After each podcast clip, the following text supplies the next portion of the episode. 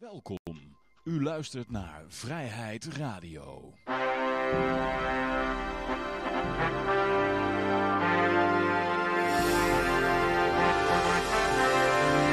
Ja, dames en heren, jongens en meisjes, dit is weer een aflevering van Vrijheid Radio. Leuk dat u luistert. We zitten hier gezellig in Café Libertaria met op dit moment eh, Peter en Yoshi. En wie weet komen er nog andere mensen bij. Je weet maar nooit. En eh, was het eigenlijk, hè? Nou, dan kunnen we... Oh nee. Nee, ik wil zeggen, kunnen we er alweer mee ophouden. Maar we hebben ook nog wat dingen te vertellen natuurlijk. Sowieso geven we Egel dus eh, weg. Dat is eh, even het belangrijkste nu. Mooi. Eh, als je nog geen wallet hebt, hierboven, efl.nl. Ik wil nog e- altijd even iedereen nog even op benadrukken van bewaar je PUC-code goed en je pincode. Ja, als je al een uh, e-gulden wallet hebt, doe het alsnog, want check even of je het nog hebt. Ik hoor al te vaak dat mensen hun wallet weer kwijt zijn en niet meer in kunnen. Dus eh, ja, dus vandaar is het e-gulden regen. Nou, wil je e-guldens krijgen, dan moet je gewoon eh uitroepteken Ron Paul in de chat gooien. Eh, moet je wel op Twitch zitten of op Stream Elements, anders werkt het niet. Ja, nee, goed joh, dan gaan we naar ons vaste rubriekje toe. Goud, olie, bitcoin en de LP-agenda hebben we ook nog. Als iemand even de LP-agenda erbij kan halen, dan. Oh, en, en nog een andere mededeling. Ho ho, ho ho. Want eh, ja, bij jou hè, gaat het gebeuren. Feestje. Ja, Oei. Ja, 17 snel, hoor. juni. 17 juni. En dat gaat sneller dan je denkt. Ehm, dat ik, even, ik heb eh, hier ook, ik heb hier het adres. Kijk. Als jij eh, zegt van... Dat was- eh, Om de Pride Maand te vieren, toch, hè, Johan? ja, dat we trots zijn op ons 10-jarig jubileum. Mm. Oh ja. je hebt Ja, Bud Light ingeslagen. Heel goedkoop te zijn. Nee, dat gaat uh, troepenbier worden. Ik heb hierboven een... eh, kijk, het is eh, niet verplicht natuurlijk. Maar als je komt, dan eh stel dat de prijs eh, niet met lege handen komt. Dus je kan, eh, denk ik, ik zeg van nou, ik neem gewoon een flesje wijn of fris of cola, wat dan ook mee.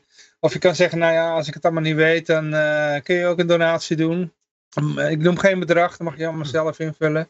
Eh, hierboven is mijn Cointree. Dat is eh, even voor de mensen die eh, eh, via audio luisteren. Dat is eh, coin op zijn Engels. TR, cointr.ee. Gewoon dubbel E van Eduard. Slash Vrijheid Radio. Ja. En dan kan je, alle, wat, dan kan je een aantal crypto-adressen vinden waar je op kan doneren. Als je dan nog geen, ehm, hoe dat, eh, jouw coin er niet bij zit, dan eh, kan je nog altijd even eh, naar uh, Johan Jongepier apenstaatje eh, gmail.com een mailtje sturen. Eh, en denk, denk dat dat ook de beste weg is om je even aan te melden. Ja, tenzij je Peter persoonlijk kent, dan kan je dat eh, hem zelf opbellen. Eh, je kan even een whisper sturen in eh, Twitch. Eh, je kan ook even naar Jongepier apenstaatje gmail.com en eh, een berichtje sturen. Noem het even gewoon eh 10-jarig jubileum Vrijheid Radio. Dan weet ik waar het over gaat. En eh, ja, handig als bekend is hoeveel mensen er ongeveer komen. dat is ook inderdaad eh, handig, ja, ja. Dus ik heb in ieder geval de mensen die de laatste tijd eh, bij ons geweest zijn, die, eh, die heb ik ook allemaal een mailtje gestuurd. Eh ik denk jullie weten het al natuurlijk, want jullie zitten bij ons in de chat. Maar de, de rest die, die de afgelopen tien jaar geweest is, die heb ik een mailtje een berichtje gestuurd via Facebook even. Ehm, goed, ja, dan gaan we naar de vaste dingetje toe. Goud, olie en al die andere dingetjes. Ik zal even deze weghalen, Hero. Hoppa. En dan halen we de tv tevoorschijn. Hoppakee. Nou, hij staat dan meteen op de DXY. Die staat op eh 103.53. Ja, ze waren natuurlijk weer blij dat het schuldplafond eh, is opgelost. Ja, ja, ja. Dat is ook wel te verwachten natuurlijk. Hè. Tenminste, Dat, voor nu, hè. Verwacht niet dat ze... Over een jaar zal het wel weer terugkomen. Maar Ja, de ceiling die gaat weer altijd even- weer een stukje omhoog. Hè. Dat de ceiling altijd zijn we doet. weer even gered. gered. Ehm, ja, de, de, de, de- oh, jongens, de, de goud staat net eh, onder de eh, 2000. Die staat op eh, 1995,10. Ja, ja. Eh, dan hebben we nog, eh, dit zal bitcoin zijn, denk ik. Hij moet nog laden. En dan gaan we naar de olie toe. Olie, eh hey. Heb bitcoin niet gehad? Of? Ik kan Olie bitcoin er wel even 70 doorheen. dollar 56. Goud 19, 95, 60. Ja. Zilver 24. Euro op 107, 64. Oh, Oké, ja. Bitcoin 27, net boven de 27.000 dollar. Ja, ja, ja. Ik wil allemaal niet laden hier. Oh, eh. Hm. Ehm, goed, ja, dan eh, gaan we nog, uh, we kijken de LP-agenda hebben we ook nog. Helemaal vol met startcursussen op. Ja, doen ze ook andere dingen? Of volgens Ja, mij hebben we... geen, er is kennelijk geen geavanceerde cursus objectivisme zo. Nee, nee. Uh, ja, je zou je toch denken van, nou, als je een keer naar die startcursus geweest bent, Ja, dan vind je het zo waar is die interessant. geavanceerde cursus? ja, Ja, ja. nee, dus... Hm. Nou, jongens, ik ga even mededelen. Ik heb hier eh, even een hoestsiroopje. Mhm. En dan gaan we kijken hoe lang dat het duurt voordat ik in hoesten uitbarst. En dan eh, hou ik ermee op. Oké. Ja. Nee, even kijken, we hadden natuurlijk, eh, b- er zijn ook toch nog borrels bij de LP, want ik weet dat sowieso morgen een borrel in Amersfoort is. Dus, eh, Ja, dat is er ook nog inderdaad. Eh 2 juni een eh, Amersfoort borrel. 3 juni in Zuid-Holland, Kieskring Rotterdam, LP-borrel. 8 juni in Gelderland de borrel. Oké. Ik ben er sowieso als het goed is morgen wel bij, eh, bij de Amersfoortse borrel. Weet je nog waar die is en hoe laat? En, eh, Eh, die is in Stadscafé Amersfoort. Oh, oké. Dat is ja, de, oude, de oude karstenboom voor de mensen die eh, wel eens in Amersfoort zijn geweest. Het heet tegenwoordig- Stadscafé. Ehm, even kijken, eh, dat is acht uur hè? Als ik het goed heb. Ja. Oh. Dan ga ik daar ook een lekker bakje thee komen drinken. Ja. Nee, goed joh, dan gaan we naar, eh, naar jouw dingetje toe, eh, Peter. Dus, eh, Yoshi, want eh, je hebt weer een stukje geschreven. Ja, ik ben er erg trots op deze keer. Want eh. Het eh, Bitcoin-maximalisme vloog de pan uit toen ik eh, op Bitcoin Pizza Dag kwam in Boedapest vorige week. En dat heeft me toch wel geïnspireerd om een stukje tekst neer te zetten waarvan ik zoiets heb van nou, dit is. Ik schrijf natuurlijk heel vaak teksten, maar dit is volgens mij een van de betere. Met goede argumenten en een beetje reasoning, hoe zeg je dat? Een beetje een verklaring van mijn denken. En ik ben dan ook erg benieuwd of er iemand een goed argument kan verzinnen waarom ik geen gelijk heb. Want ik eh, sta er meer dan voor open om dat allemaal aan te horen. Dus ehm, ik weet niet of jullie hem toevallig. Ik had hem ook in de groep gedeeld en op Telegram. Voor de mensen die nog niet in de Vrijheid Radio Telegram zitten. Daar komen ook veel artikelen voorbij.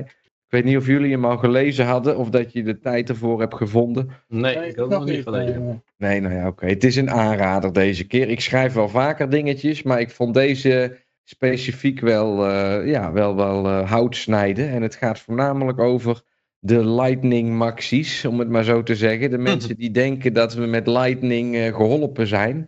mhm. Het gaat er absoluut niet voor zorgen dat de Bitcoin-transactie goedkoper gaat worden.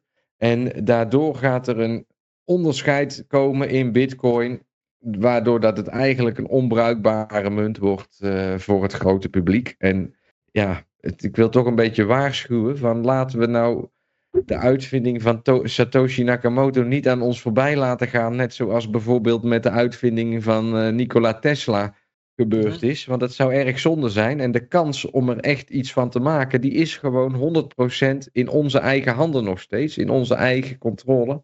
Maar dan is het wel noodzakelijk dat er op een gegeven moment ook mensen tot dat inzicht komen. En het is natuurlijk een heel lastig onderwerp, Bitcoin. En het is heel makkelijk om argumenten van anderen over te nemen en dat maar na te praten. En om allemaal bullshit dingen van eh, nee, decentralisatie. en oh, oh, oh. Maar er is gewoon echt een probleem binnen de Bitcoin. En het is een urgent probleem. En als we er niks aan doen, dan gaat het volgens mij helemaal verkeerd aflopen. Dus ehm, nou, daar gaat deze tekst over. Ik zal hem even in Twitch chat delen. Schulden.nl met SG aan het begin. En daar kun, sorry, daar kun je hem terugvinden. Dus ehm, nou, het belangrijkste punt is eigenlijk, bewijs nou eens dat ik geen gelijk heb. Want iedereen aan wie ik dit soort dingen vertel, die drukt mij gewoon weg en die blokkeert mij en die, die, die schopt mij uit zijn telegramgroep of weet ik het wat allemaal. Maar daar, daarmee lossen we het probleem niet op. En ik krijg ontzettend vaak te horen van, nou daar hebben we onze drama queen weer en waarom moet jij toch altijd die, eh, het moet, moet jij toch altijd zo moeilijk zijn? Maar ik probeer juist de moeilijkheden te voorkomen door ze van tevoren te signaleren en het erover te hebben. En, en gewoon iemand er maar uitflikkeren is niet de oplossing volgens mij. Dus Je, Ik hoop probeert heel- ze de tijd uit een bubbel te halen, joh. Dat, is, eh, dat willen ze niet. Nee, nou ja, ik, misschien zit ik dus wel in een verkeerde bubbel. En ik sta ontzettend open om alle reacties te horen waarom ik dus geen gelijk heb. En ik word heel graag overtuigd van mijn ongelijk. Maar ja, tot op heden, ik ben er al tien jaar naar op zoek. Is er nog niemand eh, waarvan ik de hand kan schudden, waarvan ik zeg, nou zal ik het eens even allemaal anders gaan doen. Dus ik blijf gewoon volhardend in mijn standpunten. En eh, ja, ik, ik eh, ben erg benieuwd of dat ik er een keer een reactie op ga krijgen. Ik stuur dit soort dingetjes ook naar bijvoorbeeld de andere krant die laatst een artikel over bitcoin plaatste en daar dan schrijft van we zijn er- erg eh, benieuwd naar wat jullie ervan denken. Maar ook daarop krijg ik geen reactie. Dus eh, nou ja, Ja, de altcoins die eh, zitten een beetje in het verdomhoekje, denk ik. Ja, ontzettend, ontzettend. En dan word je dus neergezet als oplichter en weet ik het wat allemaal, dat voor bullshit argumenten dat er worden aangedragen. Maar het snijdt gewoon geen hout. En die maxies, die, die heel de dag maar niks doen met hun bitcoins, die hebben in de afgelopen zes jaar het meeste winst gemaakt. En daarom denken ze dat ze gelijk hebben. En ja, het is niet zo dat als je veel euro's verdient, dat je daar iets aan hebt. Bitcoin is bedoeld om een peer-to-peer cash systeem op poten te krijgen. En als je dus je bitcoins op een of andere Mastercard eh, service gaat storten, zodat je lekker overal met eh, je pinpas kan betalen, zonder dat, de, zonder dat de winkelier ook maar kennis heeft genomen dat jij eigenlijk met bitcoins betaalt, dan zijn we totaal op de verkeerde weg zijn we bezig. En eh, eh, als je denkt dat Lightning de oplossing gaat zijn, nou, dan, dan heb je op een gegeven moment alleen maar IOU's op een echte bitcoin die je nooit meer in je echte bezit kan krijgen. Omdat de Waarom kan je die transactiekosten niet, zo niet, niet meer in je bezit krijgen? omdat de transactiekosten zo ver zullen stijgen dat, dat je dus wel 1 euro over Lightning kan ontvangen, maar je hebt nooit de echte Bitcoin op layer 1 tot je beschikking. Als Want je het eh, channel wil sluiten, Lightning Juist. channel, dan, precies, dan kost dat een hoop geld. Omdat je dan Ja. een eh, level 1 transactie nodig hebt. precies. En daardoor verliest Bitcoin zijn functie als contant geld. En dan zit je dus alleen maar met schuldbekentenissen op een echte Bitcoin. En dat is gewoon, eh, ja, je kan dan zien. gelukkig wil eh, Kaag, die wil eh, contant geld bij wet verplicht houden of zo. Ja, Kaag dat, staat op dat zegt- kant. Dat zegt ze, omdat ze, omdat ze weet dat heel Nederland op zijn achterste poten staat als ze iets anders verklaart.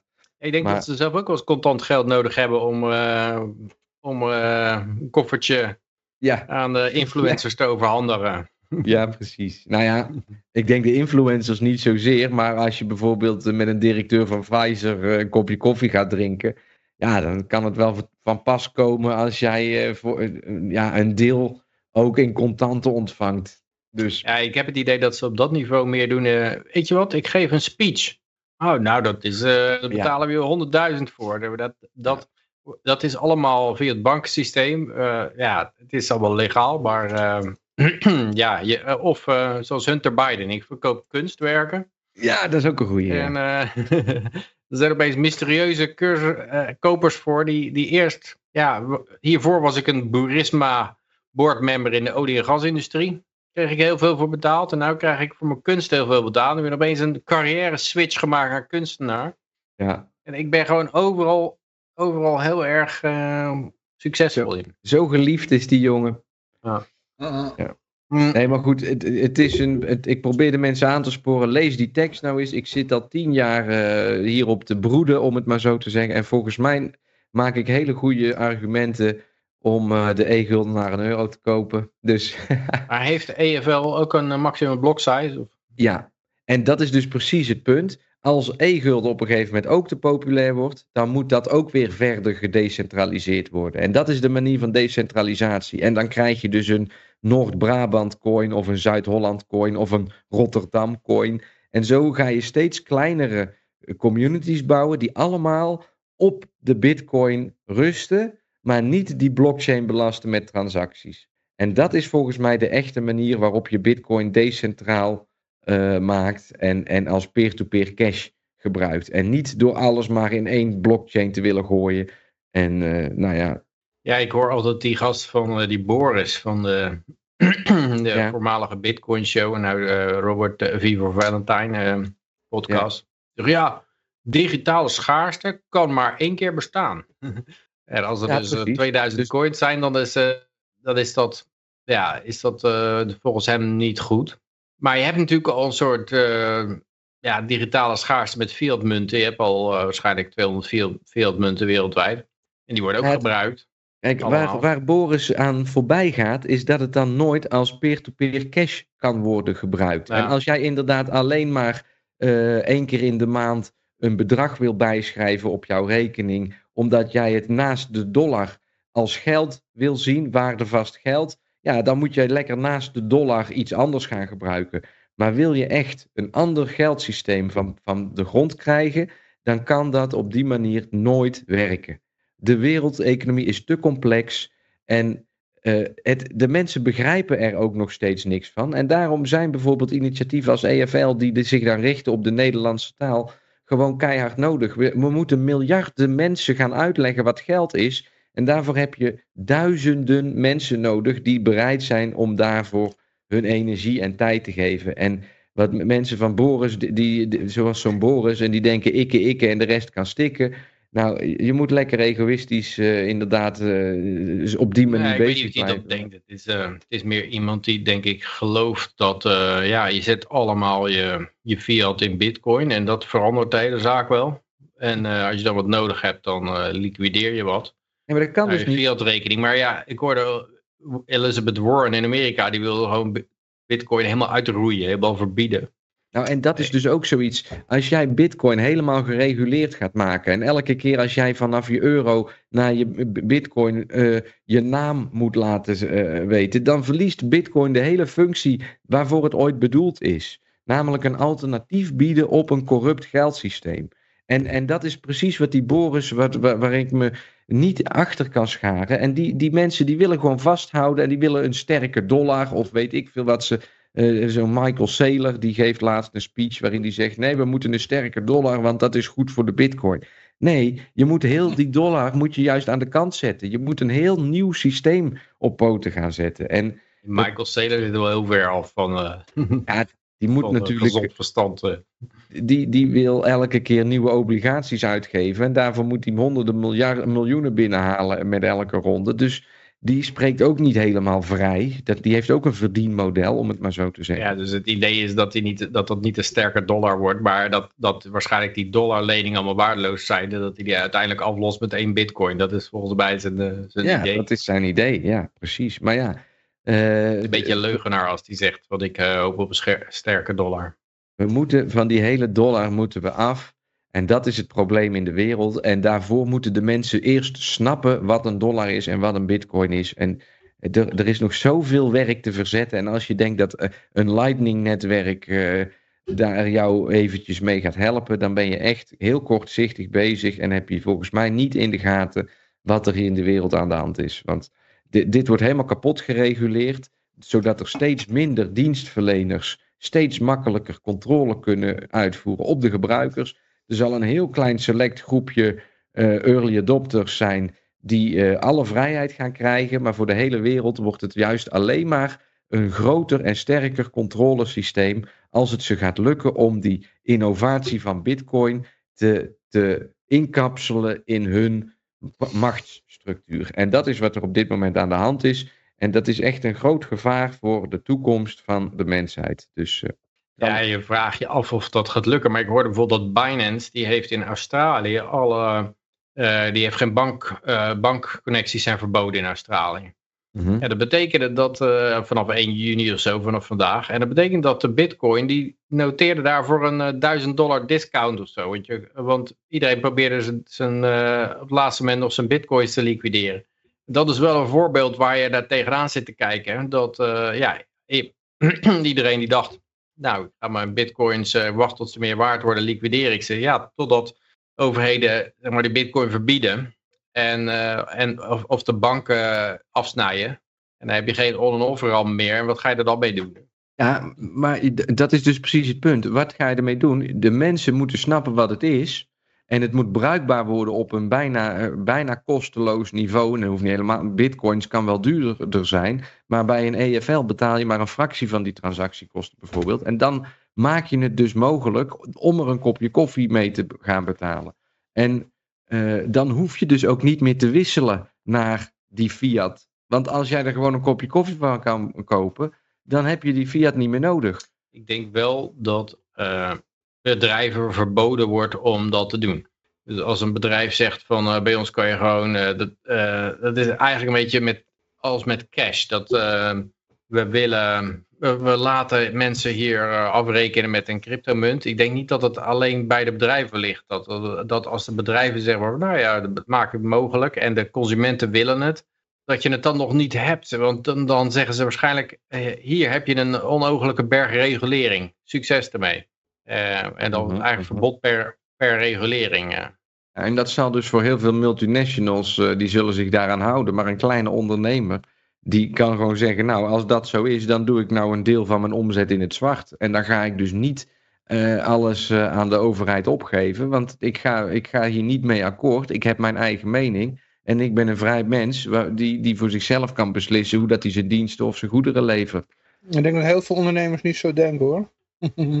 Nee, en dat is dus precies het probleem. Dat is de eh, gedachtegang die er uitgelegd moet gaan worden aan de mensen. Dat het wel een mogelijkheid is. En dat je niet aan een centrale autoriteit toestemming hoeft te vragen om jouw leven in te delen. Ja, ik denk toch, toch voor de meeste. en Ik hoorde bijvoorbeeld van eh, Twitter dat die EU-bobo die had gezegd van hey, die eh, Musk zei ik heb de, vogel vrijgelaten. Toen zei die gast van de EU van eh, ho, ho die vogel vliegt wel alleen zoals wij het willen. Ja. En nou heeft Musk zich teruggetrokken uit de vrijwillige overleg over zelfcensuur ongeveer eh, van de EU.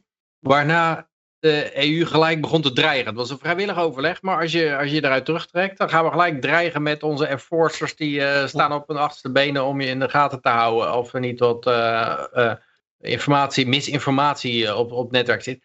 En de verwachting is toch dat Twitter zich gaat schikken naar die regulering. En ik denk dat je er heel moeilijk onderuit kan. Ehm, ja, je kan natuurlijk wel onderuit zoals jij, als je inderdaad in Servië gaat wonen en geen bankrekening erop nahoudt en zo. Eh, maar dan ben je nog afhankelijk van allerlei mensen die er wel een bankrekening hebben. En eh, ja, dat, Maar het, dat- gaat, het, is dus alleen maar, het gaat alleen maar om educatie. En als de mensen dom worden gehouden omdat ze een bitcoin wallet met lightning naar hun dollarbedrag in bitcoins zitten te kijken, dan gaan we daar ook nooit komen. Het, het gaat erom dat we een steeds breder publiek kunnen uitleggen dat die overheid je vriend niet is. En dat er gewoon een, een gevecht om je vrijheid plaatsvindt. Dat een dagelijkse inspanning levert om jouw vrijheid te behouden. En ja, dat, dat is volgens mij. eh, ja, ik denk dat het niet alleen maar educatie is. Net zoals eh Steven Mullen- Molyneux had het wel eens gezegd. Zeg, ja, als bijvoorbeeld eh, zwaarlijvigheid bestreden kan worden met dieetboeken, met kennis, met alleen informatie. Er is genoeg informatie bekend in dieetboeken van, eh, ja, als je te veel eet word je te dik en dat is slecht voor je gezondheid. Mhm. Maar kennelijk is informatie niet genoeg om dit eh, te regelen. Dus ik denk ook dat in dit geval informatie is niet genoeg omdat mensen gewoon bang zijn om in de problemen te komen met die overheid. Het is nu al zo, las ik, eh, ik een vriend stuurde al mij toe, die zegt als jij naar het buitenland verhuist als Nederlander, dan eh, wat, wat waren de nieuwe regels? De nieuwe regels waren dan, eh, ik kan het er even tevoorschijn halen, dan eh, je mag geen huis of appartement in Nederland aanhouden om te vuren. Je mag geen familie hebben in Nederland waar je een slaapkamer kan gebruiken. Je mag geen lid zijn van een politieke partij, geen lid van een sportvereniging, geen rekening aanhouden, abonnementen op een Nederlands tijdschrift hebben. Dan riskeer je een paar jaar een zwaar intensief woonplaatsonderzoek, waarbij ze meteen 12 jaar aan al je informatie van bankrekeningen tot aan agenda's aanvragen. Mega privacy schending. Eh, dus, dus je zit gewoon in feite al in een gevangenis, in een plantage. En eigenlijk zeggen ze al van ja, er is geen muur, maar als, je, als jij vertrekt, dan gaan we je leven onmogelijk maken. Nou ja, het is het, wat ik al zeg, het is gewoon echt een gevecht om vrijheid, wat elke dag gevoerd wordt. En met Bitcoin alleen en het Lightning-netwerk bouw je, dat, bouw je die controle juist alleen maar sterker en zorg je er niet voor dat Satoshi Nakamoto zijn droom verwezenlijk wordt. En ja, wat wil je dus voor resultaat eruit halen? Dat is aan de mensen.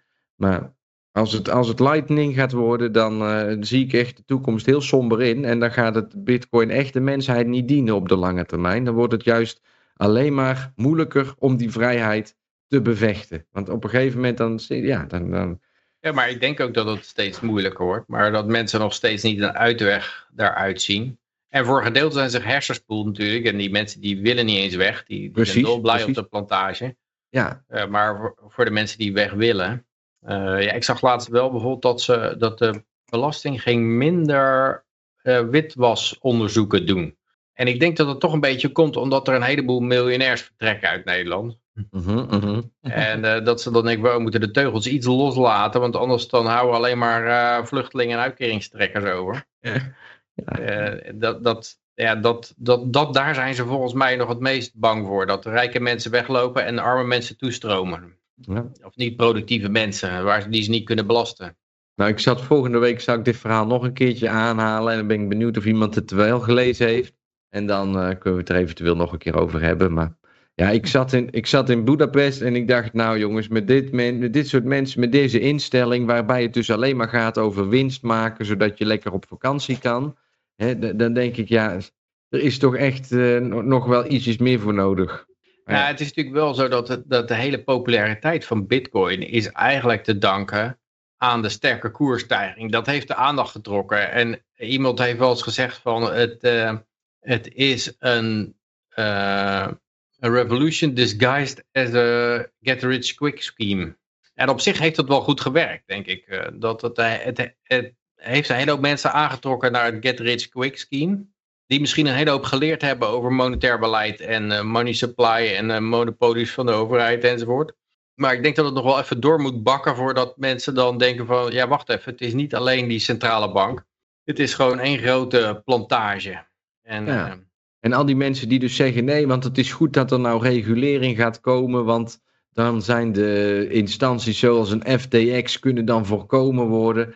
Nou, vergeet het maar, ook in Lightning kun je gewoon fractioneel uh, reserve bankieren met bitcoins en gaat er net zo goed een keer weer iets fout. Dus uh, de, de echte vrijheid komt volgens mij door de mensen te laten begrijpen wat ze doen en, en, en uitleg te geven en, en ja, we moeten van het idee af dat die centrale overheid, die centrale autoriteit voor ons de problemen gaat oplossen. Wij moeten onze eigen problemen oplossen. En ja, nou goed. Ja, ik denk dat, het, dat, het, uh, dat informatie alleen uh, niet genoeg is. Omdat mensen, ja, je kan mensen met informatie op een gegeven moment niet bereiken, denk ik. Uh, wat je natuurlijk bij al die, al die historische totalitaire systemen ziet. Mensen zijn geïndoctrineerd en je kan praat als brugman, maar je, je dringt gewoon tot niemand meer door. Uh, dus ja, de informatie is, is het niet alleen. Het is ook, er moet een bepaalde moed zijn om die kant op te gaan. En dat, dat moet er voorbeelden zijn van mensen die, dat, die daarmee weggekomen zijn. Of dat, ik denk dat, dat die als inspiratie kunnen. En dat is ook weer zo'n goede reden om voor de i-gulden te gaan. Want dan heb je toevallig als bonus krijg je er een Yoshi Livo uit Liberland bij. Die zo gek is om zijn gezicht overal te laten zien. Dus ja, ik denk toch dat het, uh, dat, het is inderdaad, een, een, moet een soort breekijzer komen om een eigen verhaal te presenteren, zodat je niet alleen aan het reageren bent op wat het uh, nieuws van de dag is, maar je moet een eigen visie ontwikkelen die zo sterk is, dat die het bestaande narratief uh, over, kan overheersen. En, dat je de, en het moet het echt heel anders zijn als wat de mensen nu vandaag horen. En dat ze dus snappen dat er ook nog een andere keuze is dan kiezen tussen links of rechts, of Poetin of Biden, of uh, noem het allemaal maar op. Er is een derde keuze, om het maar zo te zeggen. Een derde weg. Zoals Tito ooit zei. Ja, en er is ook nog klima klimaatverandering. Oh, ik dacht dat ik nou, oh, ik dacht dat ik nou een bruggetje had geslagen naar Kosovo. Maar, oh, uh, oké. Okay. Okay. Nou, als je daar nog wat over wil vertellen, want daar hebben we geen bericht van. Oh. Maar je mag er wel even wat, wat over vertellen hoor. Uh, nou, ja, ja, omdat jij daarna vroeg, voordat de uitzending begon, of net ja, aan het begin, zei je van, zeg er iets over. Het speelt hier nu wel. Het is niet bij mij in de buurt, dus dat wil ik ook nog even gezegd hebben. Ik zit in het noordwesten van Servië en dit is helemaal in het zuidwesten. Uh, en daar zit toch al snel zo'n uh, 900 kilometer tussen. Mm -hmm. uh, maar um, ja, de vlam is behoorlijk in de pan geslagen omdat er een verkiezing uh, is gehouden die door de Serviërs niet werd ondersteund. Dus die zijn niet gaan stemmen, waardoor dat de verkiezingen zijn gewonnen met 90% meerderheid door de oppositie van die Serviërs, de Albaniërs. En daardoor zijn er afgelopen week behoorlijk wat rellen uitgebroken, waarbij dat er uh, ja, flink met stokken geslagen werd en weet ik veel wat. Een vriend van mij die hier in de buurt woont, die volgt het allemaal en die zegt nou, ik verwacht niet dat ze hier snel met uh, tanks of met straaljagers de boel zullen laten escaleren. Maar hij zegt ook van ja, ik denk wel dat die onvrede die er heerst en die, op, die relletjes tussen de bewoners en de politie voorlopig nog eh, wel aan zullen houden. En toen spraken we er een beetje over dat het wellicht een goede manier is van Rusland om de aandacht even niet op de Oekraïne te hebben eh, gevestigd. Dus ik denk dat het de komende weken nog wel een beetje onrustig zal blijven in Kosovo. Ja, Nou goed, ja, het, uh, de, de, we krijgen nog wel een vervolg te horen, denk ik, hè? Ja, nou, uh, het is op dit moment wel heftiger dan het ooit geweest is sinds dat ik hier woon. Dus het, uh, oh. ik weet niet hoe lang dat dit zo blijft, deze situatie. Maar ja, als het nog erger wordt, dan... Ah, ik weet niet wat ik ervan moet zeggen, maar het is behoorlijk heftig. Ja, Maar goed, wat ook heftig is, is klimaatverandering. Uh, ik heb even een, een, Google search gedaan naar klimaatverandering kan. Weet je wel, en dan kijken wat je, uh, wat, je allemaal, wat, die, wat, wat die allemaal niet kan. Het is inderdaad een soort uh, boogeyman, zeg maar. Wie, dus, wie, wie, over wie heb je het nou? Klimaatverandering. Oh. Ja.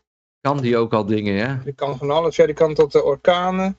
Uh, kan leiden tot slapeloosheid. Ik had vanmiddag oh. al even zitten kijken. Ja, en inflatie ook, hè? Inflatie. Ja, dat is wat we nu hebben. Ja. Um, even kijken hoor. Het, het kan leiden tot... Um, even kijken hoor. Tot het uitsterven van de hele planeet.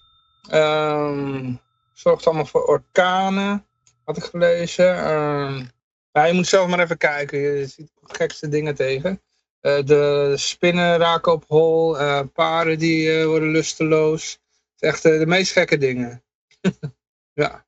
Maar dat ja, zorgt ook voor inflatie. En ik, ik zit nog even bij de almachtige, alwetende AI. Die heeft er ook nog wat over te zeggen. Maar dat doen we zo meteen even. Ja, Peter, ja, dat kwam van jou, hè? Het komt door de toename van de geldhoeveelheid. Mhm. Maar dat er bijvoorbeeld kosteninflatie is, of looninflatie, of een loonprijsspiraal of zo in, de, in werkelijkheid is het natuurlijk zo dat als er niet meer geld is, dan kan het natuurlijk nog zo zijn dat als uh, benzine schaars is, dat de prijs van benzine omhoog gaat. Maar als er niet meer geld is, dan kan het alleen maar als andere prijzen omlaag gaan. Dus de consument verlegt dan zijn uitgaven naar benzine toe, omdat die duurder is geworden. En hij zal wat, hij zal wat minder kopen misschien, omdat het zo duur is. Maar hij zal zeker minder van die andere dingen kopen, waardoor de prijzen daarvan omlaag moeten. Maar als alles omhoog gaat, dan kan dat alleen maar omdat er meer geld bij komt. En de ECB is natuurlijk degene die er meer geld bij maakt. En die komt dan ook met die verklaringen van ja, door de, door de klimaatverandering kan, uh, kan de inflatie omhoog.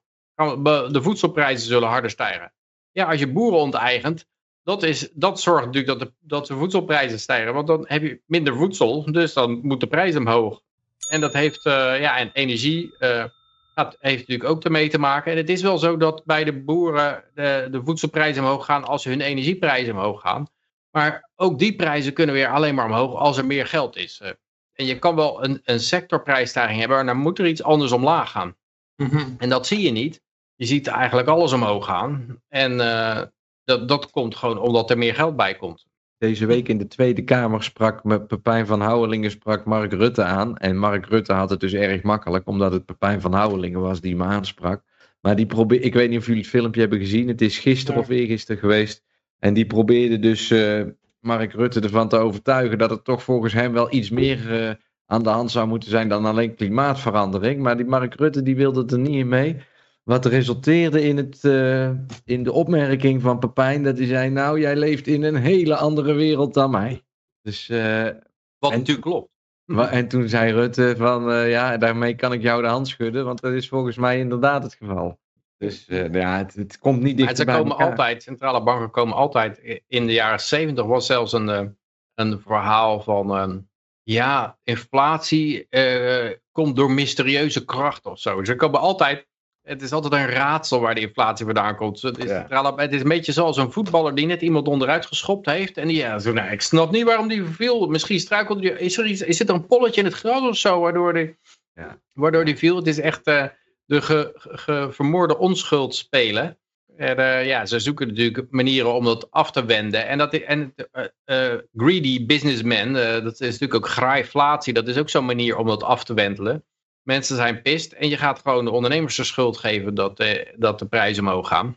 En eh, ja, zo, eh, zo, zo gaat dat al sinds mensenheugenis. Uh, nou hoorde ik al dat geloof ik in de UK willen ze prijscontroles gaan doen. Dat is natuurlijk ook al iets wat gewoon overduidelijk academisch helemaal ontkracht is.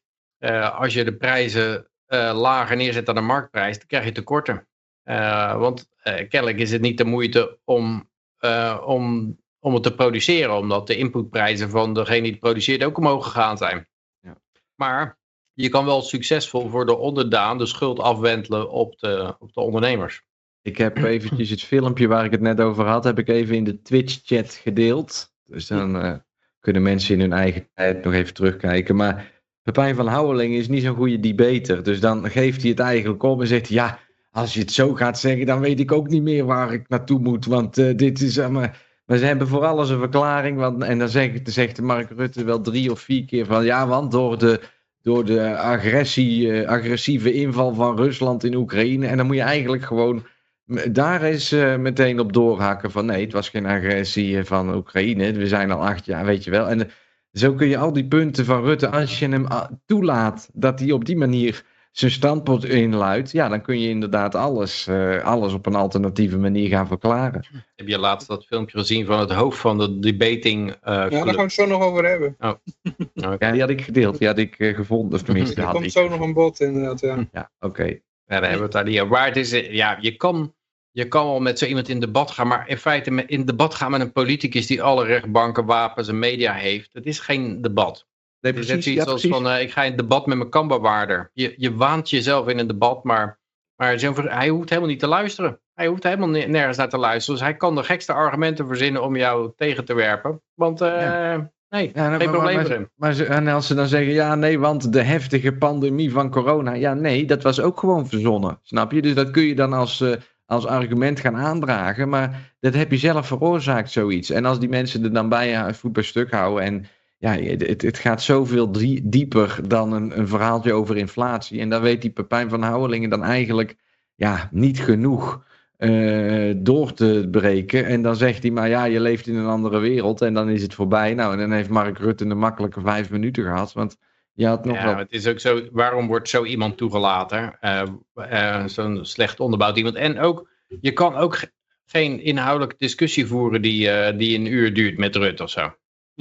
Ja, hij verwijst gewoon naar feiten die, die allemaal betwistbaar zijn. Als je al die feiten moet gaan weerleggen, en als je de, dan, dan heb je een heel ander Nederland. Waar gewoon. Ja, maar Ja. feiten, het gaat helemaal niet om, om feiten. Als je ziet wat er in corona gebeurd is, en dan kennelijk feiten, dan kunnen ze gewoon omheen Ja, dat, fietsen. dat zijn dus vanaf dat moment de nieuwe feiten. Dat bedoel ik te zeggen. Dat, her- dat, dat gebruiken zij dan om, om hun volgende punt over inflatie eh, mee te onderbouwen. En zo wordt het leugen op leugen op leugen gestapeld. Ja, Die, die ja, Maar ze komen er prima mee weg.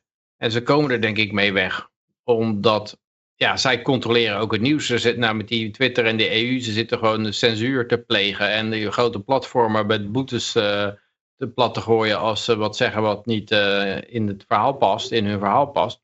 Eh, ik denk overigens dat ze dat gaan verliezen. Want zodra ze dat zwaar gaan censureren. Krijg je allerlei. Op het internet zijn allerlei subchannels te creëren. Ja. Eh, waarmee, en daar verwacht ik zelf nog wat van, van de gedistribueerde social media, die gewoon niet te stoppen zijn en niet aan die wetgeving zich hoeven te houden, waar gewoon alles... eh, en, en daar hebben ze ook wel wat tegen, want die spammen ze gewoon helemaal kapot, dat soort dingen met, met onzin. Ja. Alle, alle wappies, eh, of tenminste alle knettergekke wappies, die gaan die, eh, die, eh, of, of agenten van de overheid, die posten daar gewoon allemaal antisemitische, racistische shit en, en, en conspiracy-zooi waar helemaal geen bewijs voor is en gescheld en gedoe. En dan maakt het heel moeilijk. Dus je, je moet een, een gedistribueerde social media hebben, die ook door de luisteraars op een of andere manier gemodereerd wordt, op, een- op een effectieve manier. Ja. Zodat het niet één grote bende wordt. En ook op dat vlak is het inderdaad een constant gevecht om vrijheid. En is het gewoon van belang om niet eh, in die macht van die centrale autoriteiten eh, toe te geven. En inderdaad op je eigen, eh, ergens op het dark web, je eigen plekje te, te, te maken. En dat moet je, ja, ja het is, het is moeilijk Ja, punt. kijk, en ik denk ook, het is gewoon een nieuwe boekdrukkunst, het internet. En boekdrukkunst werd ook zwaar tegen gevochten. Want ze, ze zagen hun informatiemonopolie, uh, de kerk en de staat uh, ten gronde gaan. En ze, zijn er aardig, uh, ze hebben dat aardig onder controle gekregen allemaal. Maar ja. nu is er een, nieuwe, een nieuw niveau, wat het weer moeilijker maakt voor ze. En ze gaan, zullen het weer met, met, met bloed en geld proberen. Maar het wordt heel moeilijk. Bijvoorbeeld, ik, ik lees hier nou, EU maakte 320 miljoen over naar bedrijf echtgenoot van von der Leyen die met, met uh, sms'jes uh, met Pfizer sprak en zo. Dus, mm -hmm. dus Van der Leyen die zit een beetje de contractjes met uh, Pfizer te sluiten die gewoon allemaal geheim blijven voor de, de burger. Ja, en dat is mijn er 320 miljoen over gemaakt. Ja. En dat is geen belangrijk conflict, zeggen ze dan. miljoen of miljard? 320 miljoen. Oh. En ja, dat is toch een derde miljard. Een wow. derde miljard. Ja, ja, het is niet niks, maar het had ook gewoon 320 miljard kunnen zijn. Nou, nee, dat denk ik niet. Niet, niet voor, nee, zo, zoveel... Uh...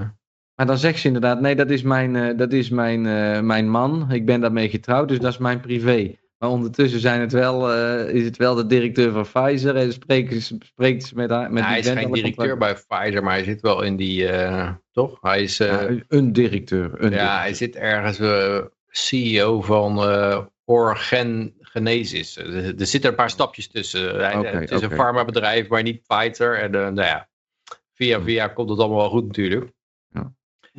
Die 320 miljoen is uh, in de pocket. Maar ik denk dat in, de, in het internettijdperk is dat soort informatie niet onder de pet te houden. En je kan ook niet eeuwig blijven zeggen, ja, Russische disinformation en uh, conspiracy, complotdenkende wappie-theorieën. Want ja, dit soort dingen, je kan het gewoon op een gegeven moment bewijzen. En, en, ik denk dat je toch nog wel een bepaalde branding nodig hebt. Zoals dit, dit komt van nieuwrechts.nl.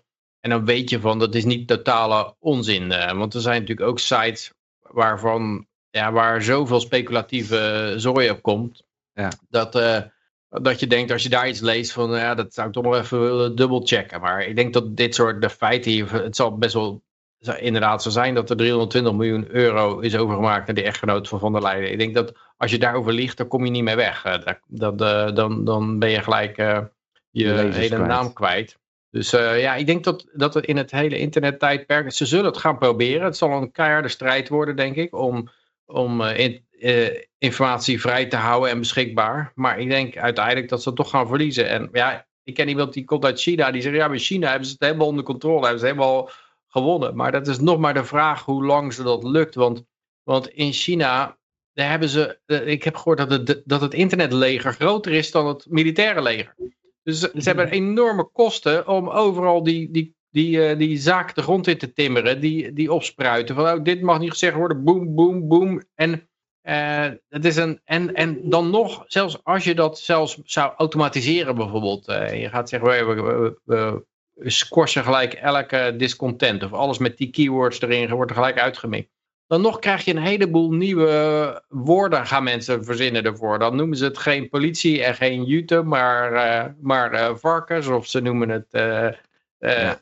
ja ze, ze, dat is al historisch gezien, is daar al een verdediging tegen, door er gewoon andere namen aan te geven. Ik, ik begreep dat Jeffrey Epstein, die zat ook in e-mailtjes met Bill Gates, dan zei ja, als, en, en Larry Summers, als die dan bij elkaar kwamen, dan, ja, voor, voor hem moet er wel gelijk wijn klaar, klaarstaan. En dan bleek dan dat, dat wijn dat stond dan voor, uh, voor een uh, prostituee. Als je ziet hoe in de e-maildiscussie wijn steeds gebruikt werd. Oh, ja. En uh, ja, dus, dus men, men is bekend met dit soort censuur te omzeilen door andere termen te gebruiken. Dus het is ook, ook automatiseren is denk ik een, een, een verloren strijd ze. Uh, ze gaan, en ik denk dat met geld ook een verloren strijd is uiteindelijk. Maar ik denk wel dat er nog harde klappen gaan vallen. Dat ze, gaan ze zullen zeker niet in één slag opgeven. Ze zullen alles in de strijd gooien om... om uh, en en, en ja, uiteindelijk, als jij bitcoin hebt, ben je waarschijnlijk een, een Russische colluder. En je bent je, niet patriotistisch. En, en ja, goud is waarschijnlijk ook van, van de vijand. En ja, ze zullen, ze zullen van alles proberen, emotioneel, met geweld, om, om het de kop in te drukken.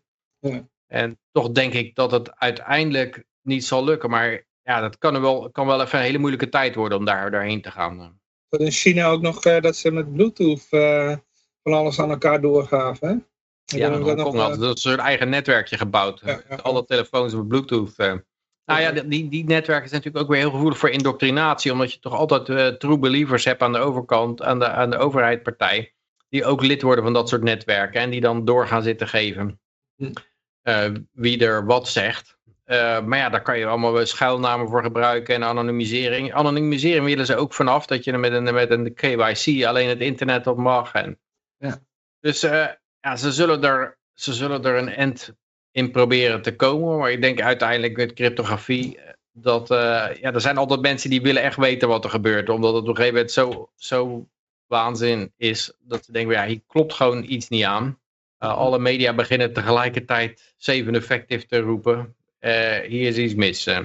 En die gaan op onderzoek uit en die weten dat te vinden. Net zoals ze drugs overal kunnen vinden. En zelfs in, zoals iemand zegt, ja, je, drugs kunnen ze zelfs in gevangenissen niet verbieden. Dus zelfs in gevangenissen zijn er drugs. Dus als je het hele land tot een gevangenis maakt, dan kan je nog geen drugs verbieden. Dus dat betekent ook dat informatie, dat is nog makkelijker te vervoeren dan drugs.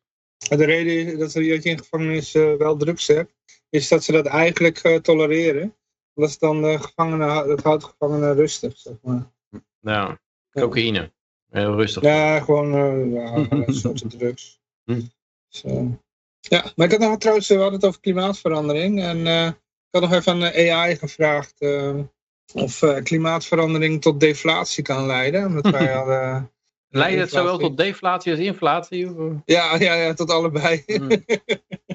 dus typ zelf maar in, joh. Dan, ja, het is wel lachen. Dus, ja. Um, ja, goed, ja, dan hebben we hier nog, wie kan klimaatverandering nog, oh ja, dat hadden we al gehad.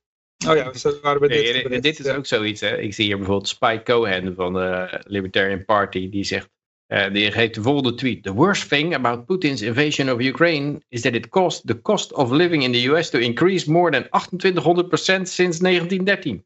En als jij dat, dat is natuurlijk, dat is cynisch bedoeld. en hoe gaat een AI uh, ontdekken dat dit misinformation is en dit squashen? Dat, uh, want, want het is iemand die spreekt zich negatief uit over de invasie van Poetin van de Oekraïne. Dus dat is allemaal goed. Uh, en en het, het, het, zorgt voor de inflatie. Dus dat is ook goed. Hij heeft niet door. het lijkt me heel moeilijk om door te hebben dat, dat hier de draak gestoken wordt met, met deze verklaring. Ja, ja, ja. Dus ik, ik, ik denk hoe, hoe ze dat ook gaan squashen. Uh, ja, op een gegeven moment zullen ze natuurlijk, als ze zwaar geweld gaan gebruiken, dan denk ik dat, dat, dat het daar altijd op neerkomt op een gegeven moment, dat mensen zelf censuur gaan doen. Dat ze denken, voordat ze zoiets posten, denken van ja, misschien kom ik hier wel in de problemen mee, of zo, als het te veel aandacht trekt. Ja.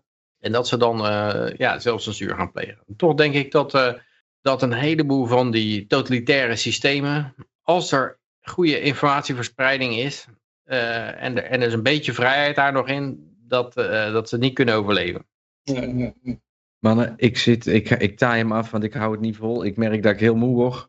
Ik Ja. wens jullie veel succes vandaag. Ja, beterschap. Eh, Ja, volgende week ben ik er weer bij. Toppie. Nee, oké. Beterschap. hoi. Yo. Ja, het is grote zorgen bij eh, ondernemers over de strafheffing op eh, aardgas. Oh, jee, ehm, dit is, ja, hadden we die niet al eh, behandeld? Maar eh, nou ja, in ieder geval, vorige keer. Acht dagen geleden staat er ook bij. Oh ja, het is een oud bericht. Sorry. Ja. Dan eh, klikken we die gewoon weg. Hoppakee. Ehm even kijken hoor. Eh, Nee, dat is nog zoals ze de meeste, de meeste macht hebben natuurlijk via die centrale energievoorziening en centrale media. Zo, ze kunnen alle internetproviders eh, verplichten dat jij KYC moet doen voordat je erop komt of je identiteit bekend is. Ja, toch denk ik dat ze het uiteindelijk gaan verliezen. En, en de energievoorziening is natuurlijk ook iets eh, waar ze mee mensen onder druk kunnen zetten. Ja. Als je de open haard ver- verbiedt, en, eh, ja, dan ben je mooi de zaak. Ja. Eh, toezichthouder onderzoekt. ehm, oh ja, dit is een. hoe heet het? slagerkeurt eigen vlees bericht. Eh, toezichthouder onderzoekt inzet undercoveragenten door AIVD en IMVD. Of MIVD. Ja. Ja, volgens de Algemene Inlichting en Veiligheidsdienst, AIVD, zijn agenten meestal personen van buiten de eigen organisatie die undercover werken. Om geloofwaardig over te komen, zo erg met freelancers dus. Het kan nodig zijn, Benny Joling denk ik dan bijvoorbeeld. Het kan nodig zijn dat zo'n agent de wet overtreedt, als dus de dienst. ik hoor weer bij de IRT-affaire komen we dan uit. Uh, virtuele agentenjournalist. Een van de CTIVD-onderzoeken richt zich op de inzet van virtuele agenten. Dit zijn agenten die uitsluitend op internet informatie vergaren, bijvoorbeeld door zich aan te melden bij extremistische chatgroepen. Oh, oh, oh ja, de Vrijheid Radio Telegram groep, denk ik. Ook komt er een onderzoek naar het aanwerven van journalisten. Mogelijk houdt dat verband met een artikel in NRC vorig jaar. Daarin werd gesteld dat de IVD en militaire tegenhanger systematisch journalisten aanwerven als agent. Ja, dat verklaart wel een hoop. De krant sprak zo'n 15 journalisten die door deze diensten waren benaderd. Onder wie onderzoeksjournalist en programmamaker Sinan Kan. Hij weigerde te noemen de werkwijze van de diensten kwalijk. Hij, hij weigerde en noemde de werkwijze van de diensten kwalijk omdat journalisten bijvoorbeeld in het Midden-Oosten een groot risico lopen. Ik snap niet wat het Midden-Oosten ermee vandaan, van doen heeft. Eh, het, is, het is wel zo, eh, O'Keefe die heeft laatst weer een undercover actie gedaan. Een of andere lekkere meid die een vent die zijn boeker interviewde. En die Mhm. boeker van journalisten, die zei van, eh, ja, er zijn er gewoon een paar journalisten, die, die, die zeggen gewoon alles wat je, eh, wat je van ze wilt. Die, die, eh, die, eh, je betaalt ze en dan, die stellen geen vragen. Dus die doen gewoon, die, die, die, die, die play ball, zeg maar. En eh, hij, hij, hij noemde ook namen, dus hij noemde al die journalisten die gewoon eh, geen enkele moreel hebben en geen enkel kompas over de waarheid. Die gewoon, eh, oké, je betaalt, nee, dan ga ik wel die vraag stellen of die vraag stellen. Of ik, ik laat het Hunter Biden verhaal wel, wel wegvallen. En, en het feit dat de World Health Organization nou heeft gepubliceerd dat, dat je van het vaccin multiple sc- sclerose kan krijgen, dat laten we gewoon allemaal even weg. Want eh, hey, als je betaalt, dan, eh, dan pomp ik wel uit wat je wil. Dus eh, ja, die, die journalisten, ik, je zag al dat het, het vertrouwen enorm gedaald is. Ik geloof dat het weer een nieuw dieptepunt had bereikt. Het vertrouwen in de mainstream media van de Nederlanders. En ze hebben wel door dat ze bij de neus genomen worden. En, eh, maar, maar ze weten, veel mensen weten ook niet hoe ze waar van onwaar kunnen onderscheiden of zelf leren. En dan zitten ze er vaak mee van, ja, ik heb een nieuwe autoriteit nodig die dan, die dan wel waar is of zo. Dus ik moet een site hebben die, die gegarandeerd mij de waarheid vertelt. En dat hoeft helemaal niet zo. Je kan gewoon zelf dingen lezen en ontdekken dat er tegenstrijdigheden in zijn. En als je dan de schrijver benadert en je zegt van, hé, hey, hier zeg je dit, maar daar zeg je dat. En dat klopt niet met elkaar. En die schrijver zegt dan eh, fuck off. Ja, dan weet je van, oké, dat, is, dat is niet goed. Als die schrijver zegt, oh sorry, ja, ik bedoelde dit en eh, zal het eh, rectificeren enzovoort. Dan weet je wel, oké, nou dan, dan eh, gaan we verder. Maar je hebt geen, geen brand nodig om te kunnen bepalen van, oh, die informatie is te vertrouwen of die informatie is niet te vertrouwen. Je kunt gewoon een paar random feiten eruit checken bijvoorbeeld of cross-checken. Eh, je kunt kijken of, of het logisch consistent is. Dat is, dat is nog het sterkste natuurlijk. Want die, ja, die feiten kan iemand anders ook fout hebben.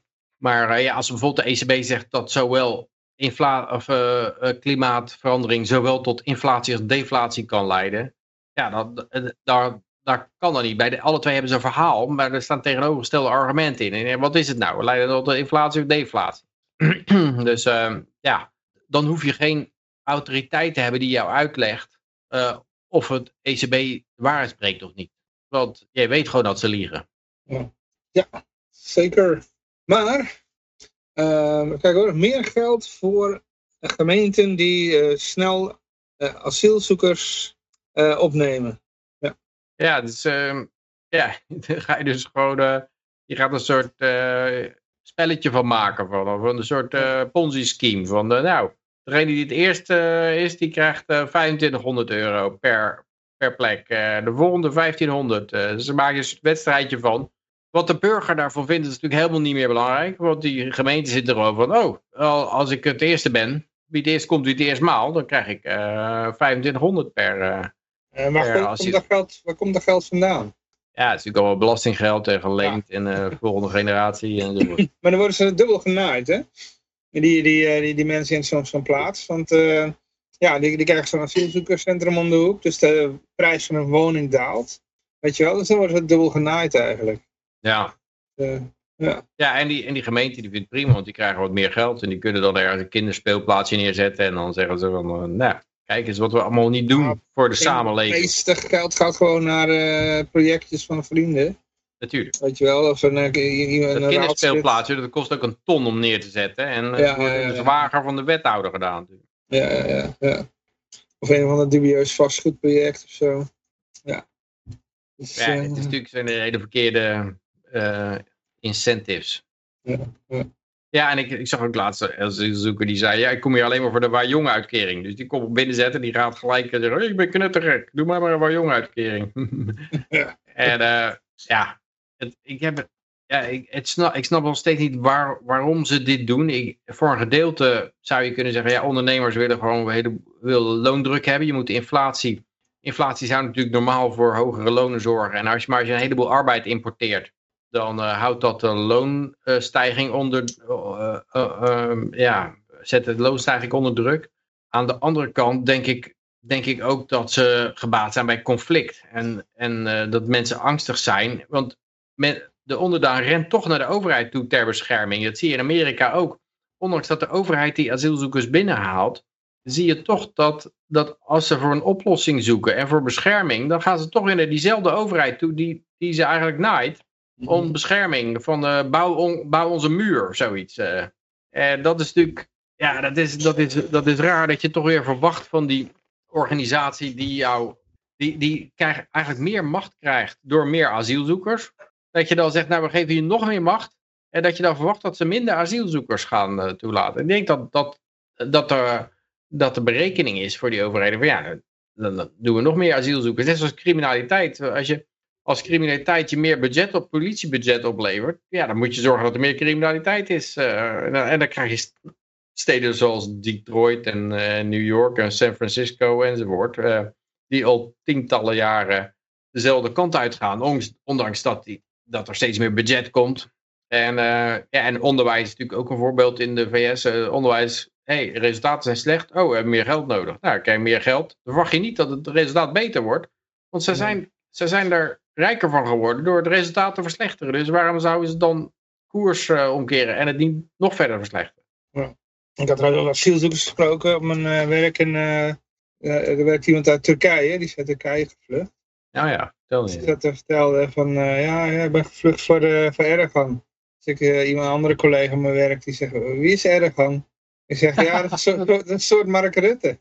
Ja, Ja, ja, ja. En net zo megalomaan. Dus, eh, wat Dit er die ongeveer net zo lang, hè? Ja, dan zegt die asielzoeker zo van, of tenminste, ja, hij is, is, is gewoon uit Turkije naartoe gekomen. Hij werkt hier gewoon. Maar eh, die, die zegt zo van, eh, nee, nee, nee, Mark Rutte, goeie man, goeie man. ja. Ja.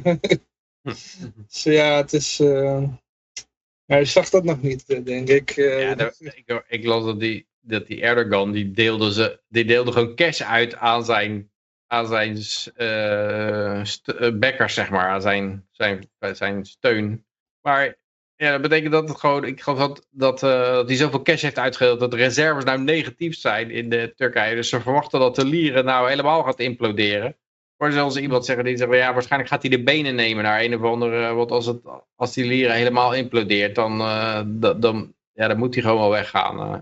Maar het is Ja. verbazingwekkend dat hij nog steeds 50% gekregen heeft, voor zover dat, dat die verkiezingen eerlijk zijn. Ik zou niet verwachten dat die nou zo veel eerlijker zijn dan bij ons, die verkiezingen. ja, al die tegenstanders zijn allemaal gevlucht, hè? Ja, natuurlijk ook een heleboel in de gevangenis gezet, al die tegenstanders. En, eh, ja.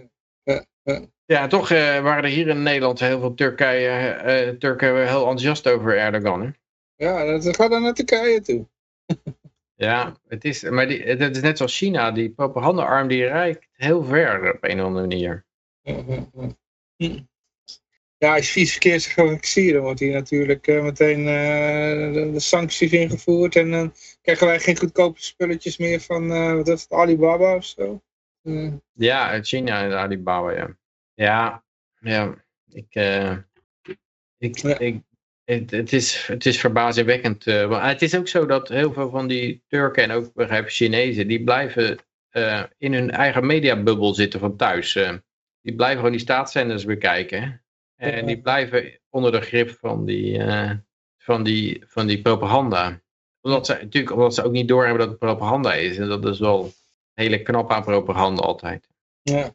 Maar over China gesproken, een partij die nog eh, groter is geworden dankzij China. De SP. Ja, die hebben ooit geld nog gekregen van Mao, hè? Ja, 4 ton. Eh, SP wil ehm fatsoenlijke oplossing. Eh, hengeloze huurders die huis uit moeten voor Oekraïnse vluchtelingen.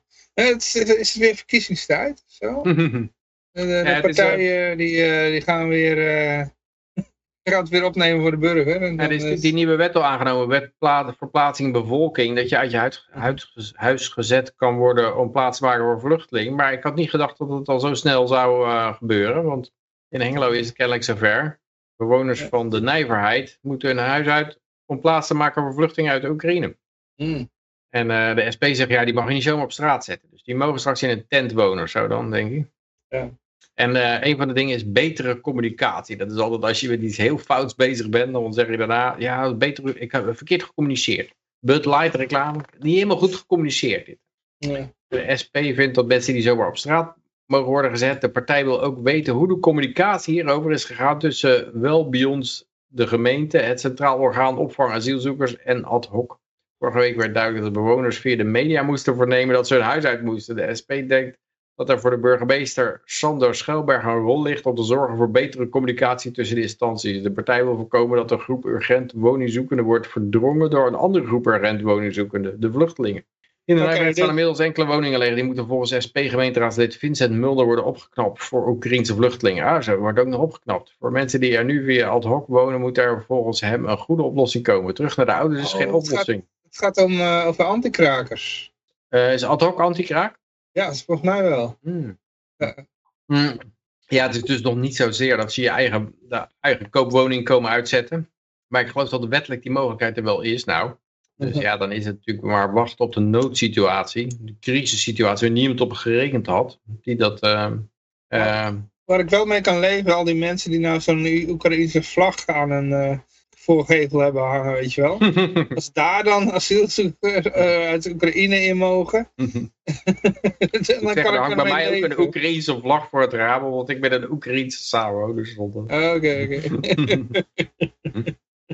Maar niet een echte vlag buiten aan de vlaggenmast. Ik heb geen, eh, geen vlaggenmast, gelukkig. Oké, oké. Maar goed, dan... eh nee, natuurlijk is het niet goed. hè. Ik bedoel, als het jouw woning is, dan... dat, en of je hebt een contract gesloten, ja, dan moet, eh, kunnen ze daar niet zomaar tu- tu- tussenkomen. hè. Dat, eh, Nou, ik denk dat, dat uiteindelijk kunnen ze, kunnen ze alles doen natuurlijk wat ze willen. dat is de overheid, hè. Ze doen alles wat ze willen. Maar ja, het gaat natuurlijk heel veel onrust geven naarmate ze verder opschuiven. Kijk, nu, nu gooien ze een paar toppers uit hun huis. En eh, ja, dat, eh, dat, dat kunnen, daar komen ze nog wel mee weg.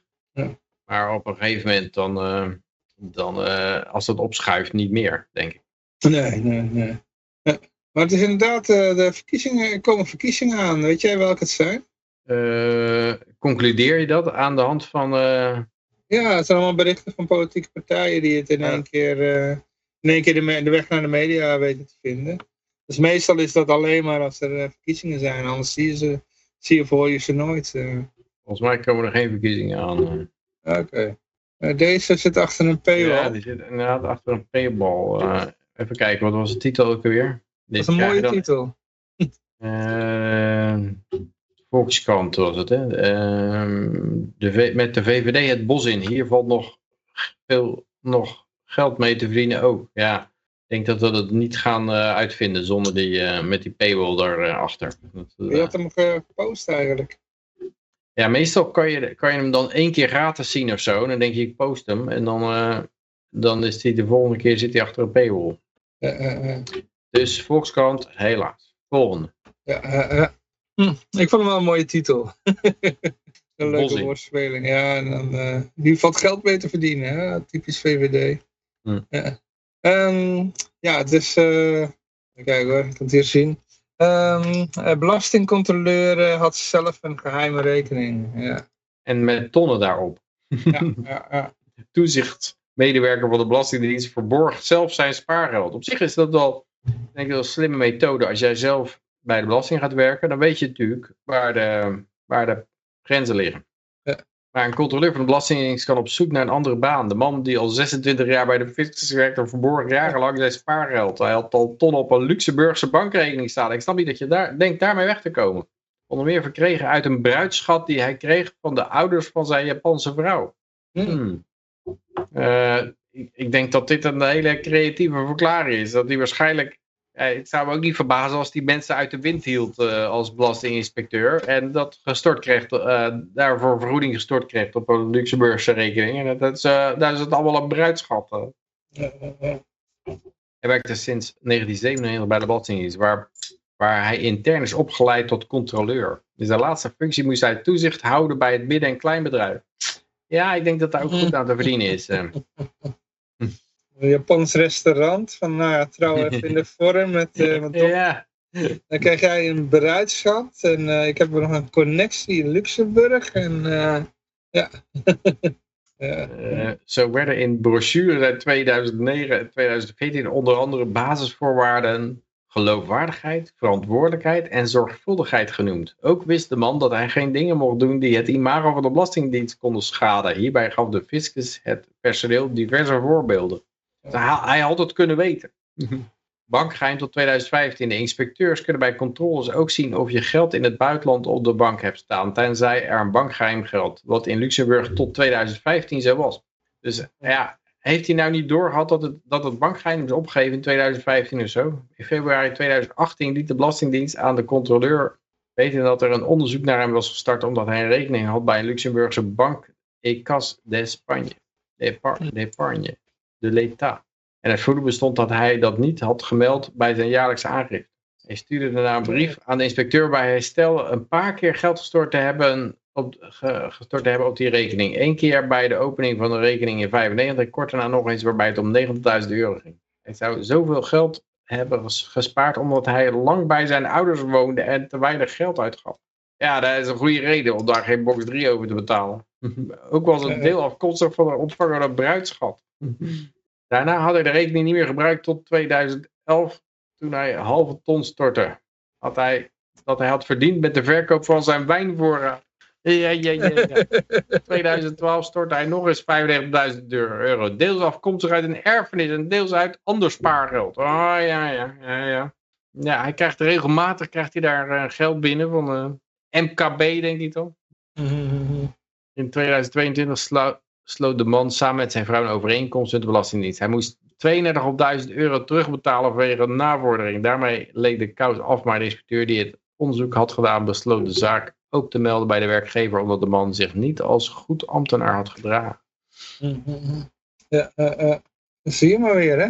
Hij werd in december geschorst waarna hij zich ziek meldde. Ah, als je je ziek meldt, dan krijg je waarschijnlijk ook nog weer uh, gewoon betaald, doorbetaald. Dan kan je die 32.000 euro kon weer terugkrijgen. Komt er dan nog een controleur bij hem langs om te kijken of hij echt ziek echt is? ziek is, ja. ja, dan zegt hij gewoon burn-out, weet je wel. Of, de man zou ook hebben geprobeerd de belastinginspecteur te beïnvloeden met het verzoek om over de onjuiste aangifte niets te melden bij zijn werkgever. ook zou hij tegenstrijdige verklaringen hebben afgelegd. Uh, bruidschat, uh, wijnvoorraad. Uh. de rechter geeft de fiscus gelijk. Ja, ik, zou, ik zou niet anders dan verwachten dat de, rest, de rechter altijd de fiscus gelijk geeft in alle situaties. Hey, wat horen we daar? Je hebt bezoek, geloof ik. Nageslacht. Nageslacht komt loopt de kamer in. ja. Nee, dan gaan we even naar het filmpje toe. was uh, ons opgestuurd door Yoshi. Het is inderdaad uh, is een heel leuk... Uh... Ik krijg geen ontslagvergoeding trouwens. Oh, oh man. Oké, okay, oh, ja. Is schandalig man. Ah. Ja, ze dacht dat van hij heeft toch geld, toch? nee, er werd ons nog een filmpje opgestuurd door, door Yoshi zelf van, uh, even kijken hoe ze ook alweer heten. Juri Albrecht, directeur van het debatcentrum De Bali. Ja. Die wordt inderdaad om vragen gesteld. We hebben dus iemand die een expert is in het, in het debatteren. en uh, bij de verkeerde vragen begint hij er gewoon op los te hakken. Ja, ja, ja. Het filmpje is van Left Leaser of zoiets. Uh, heel leuk YouTube kanaal. Ik zou zeggen, abonneer je gewoon op. wordt hier nog echte journalistiek uh, bedreven. Ik denk dat het geluid niet hoorbaar is voor jullie. Uh, ja. Ik weet niet of het een beetje te horen was, het geluid, maar... Ja, het ging in ieder geval om die tank die je daar achter ziet. Die is ja, gewoon geschonken door de, door de NAVO. komt eigenlijk om neer. Eh, hij laat ook zien van eh, hoe hij dat weet. Want eh, de evidence is on the street. Er staat gewoon een bordje bij. En nou ja, dus hij gaat dan vragen stellen aan die, die man van het debatcentrum, die er ook mee te mhm. maken heeft. Die heeft ervoor gezorgd dat de tanker staat. En die, ehm, ja, die, band, die komt eerst met zo'n standaard vraag van we moeten democratie redden en dat soort dingen. En dan gaat hij een beetje doorvragen en dan, uh, ja, dan wordt die man uiteindelijk agressief en uh, maakt ze zelfs zijn microfoon kapot. Ja. ja, ja. Dus ik zou zeggen, bekijk hem even. De link uh, zal ik gewoon erbij plaatsen, dan kun je het allemaal bekijken. Ja. Ja, het, is wel, het is wel mooi dat de directeur van het debatcenter, sowieso dat hij een tank plaatst, wat natuurlijk al ja, een raar argument is. Als argument is het, is het natuurlijk in een debat is meer manipulatie dan, dan, uh, dan een argument. Ja, En uh, ja, dat hij er dan op los gaat mappen, dat is natuurlijk helemaal... Uh... hij zegt dan ook steeds van, ja, je bent een, een Poetin vriendje, weet je wel. Dus als hij een vraag stelt van, nou ja, ik weet niet meer in mijn hoofd wat hij precies zei, maar van, we moeten niet voor vrede zijn of zoiets. En dan zegt die man meteen, oh, dus jij bent voor Poetin of zo. Ja, ja je bent zoals, uh, zoals ze Trump te lijf gaat. Zo. Ja. Oh, jij bent een... Uh... jij bent een... Uh, hoe heet het? De, een, Russian collusion. Waar gewoon, ja, het is gewoon een helemaal doodgeslagen argument nou dat, dat Poetin vriendje. Ik denk dat, dat zeker naar de Durham, naar het Durham rapport... Ja, dat je daar gewoon niet meer mee weg kan komen. Dit is zo, zo vaak gebruikt. Je bent een Poetin vriendje. Dat, en, en met zoveel leugens eromheen dat, ja, dat het, uh, denk dat dood is. Ze moeten ergens al, net zoals als op een gegeven moment, uh, zij is natuurlijk racist tegen mensen om ze stil te krijgen. En toen, toen de racist niet meer werkte, toen werd het uh, white supremacist. En toen dat niet meer werkte, werd het nazi.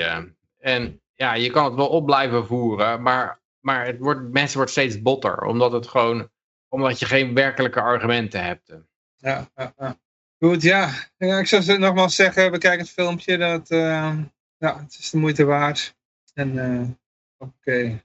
Een opvoedvraag. Ja. Ik wil mijn kind uh, genderneutraal opvoeden, maar ben bang voor de reacties van anderen.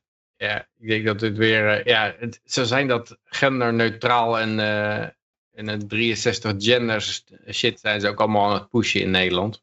Mm ja, ik denk dat Big Pharma erachter zit, omdat je een jarenlange medicijngebruiker wordt als jij eenmaal in dat medicijnentraject gaat.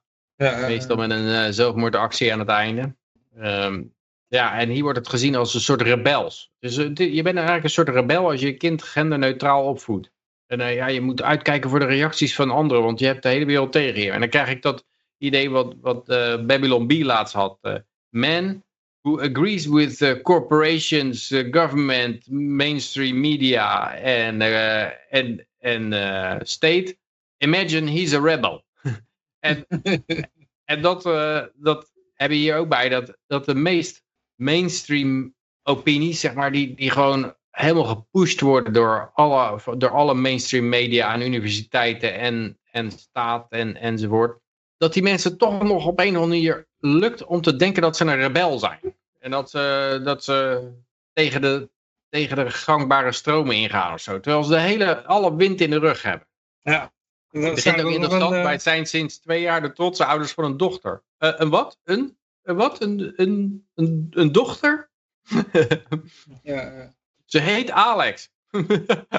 oh ja, dan begint het al. Je gaat eigenlijk een soort gaslighting van je kind. Je gaat gewoon je kind helemaal... Eigenlijk is het een soort uh, Darwin Awards ook. Je gaat je kind gewoon zo in de war maken, dat je gewoon zeker weet dat, uh, dat, dat, ja, dat ze ergens uh, doodlopen. En vind je raar dat er in één keer allemaal psycho... Dat ze, dat ze in een gegeven moment met psychische problemen zitten. Ja. ja. Oh, wat vreemd. Maar daar hebben we weer een pilletje voor. Ja, en dan is het helemaal vol met medicijnen. En dan, uh, maar dit, eigenlijk, het is een vorm van gaslighting dit, hè? Want je gaat, je gaat iemand zulke tegenstrijdige informatie geven. Uh, war is peace, uh, freedom is slavery, ignorance is strength, winnen is verliezen. Als je een loser bent, dan ben je een winnaar. En je gaat iemand zoveel tegenstrijdige informatie geven dat hij gewoon niet eens meer weet wat een man of een vrouw is. Dat is eigenlijk een man is een vrouw ook zo. En, en dat, dat heeft eigenlijk altijd als doel, dat komt uit die film Gaslighting, waarbij een man zijn vrouw probeerde het idee te, eh, gek te maken.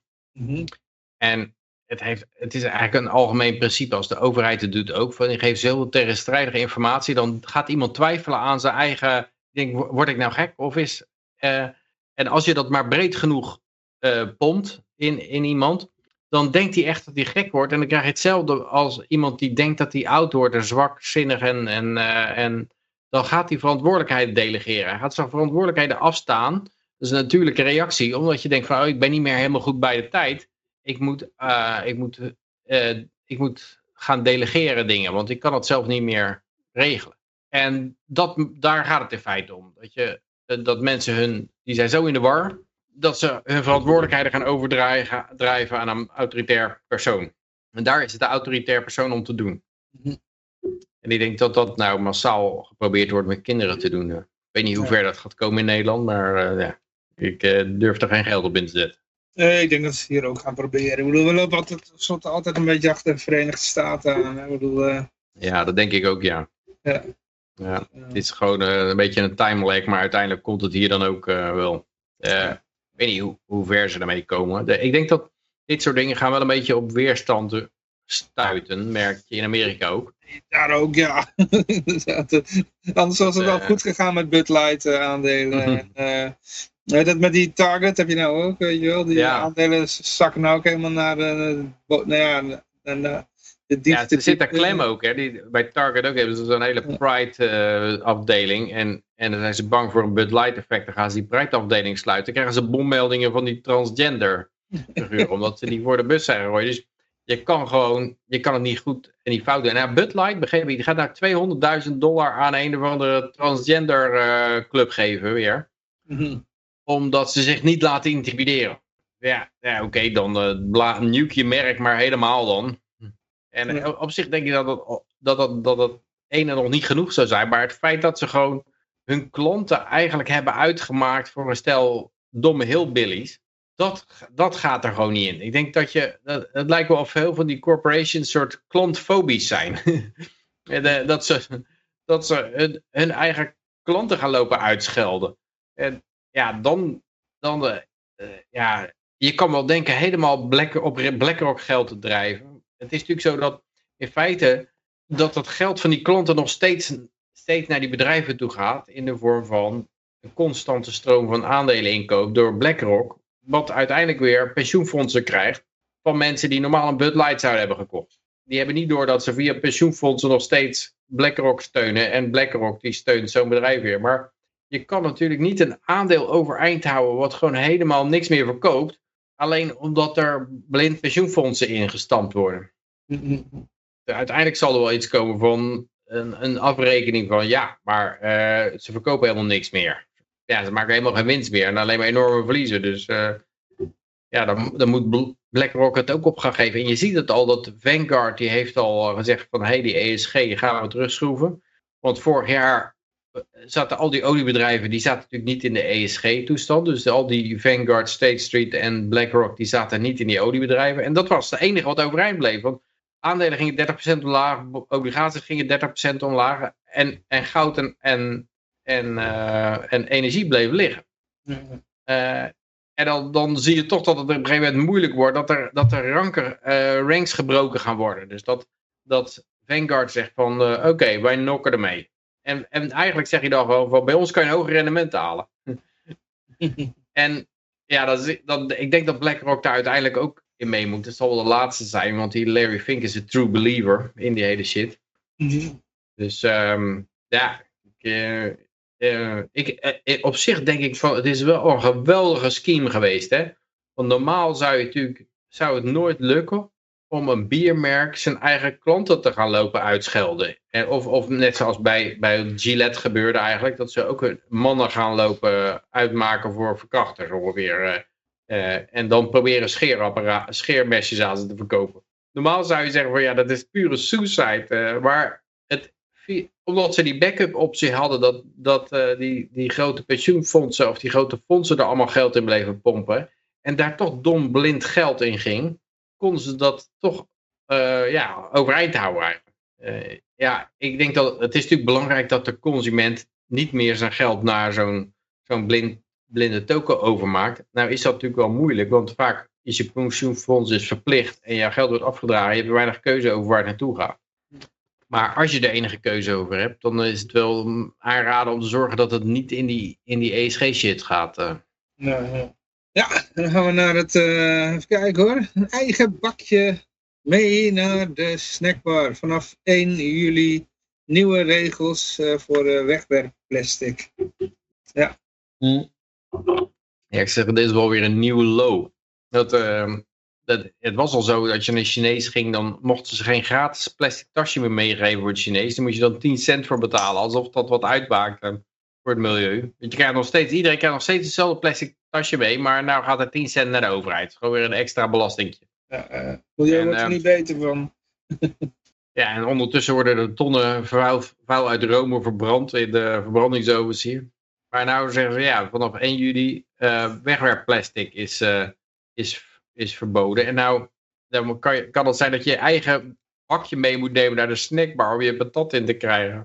Nou, dan krijg je natuurlijk net zoals bij McDonald's krijg je waarschijnlijk een papieren bakje. En een, eh, en een kartonnen, ja, alles in karton verpakt. Dat is dan allemaal veel beter voor het milieu. Ja, die, die kartonnen dingetjes die je dan krijgt, dat zijn die kartonnen bekers. Dat is niet echt karton, dat is gewoon geplastificeerd Ja. karton. Ja, inderdaad. ja. Dus ja, dus, eh, Ja, en die, plas, die kartonnen rietjes, dat is werkelijk een drama. ja. Dat werkt echt niet. Dus je, als je die kinderen wel eens met zo'n kartonnen rietje ziet eh tobben, die bijten dat gewoon gelijk helemaal dicht en dan komt er niks meer doorheen. eh.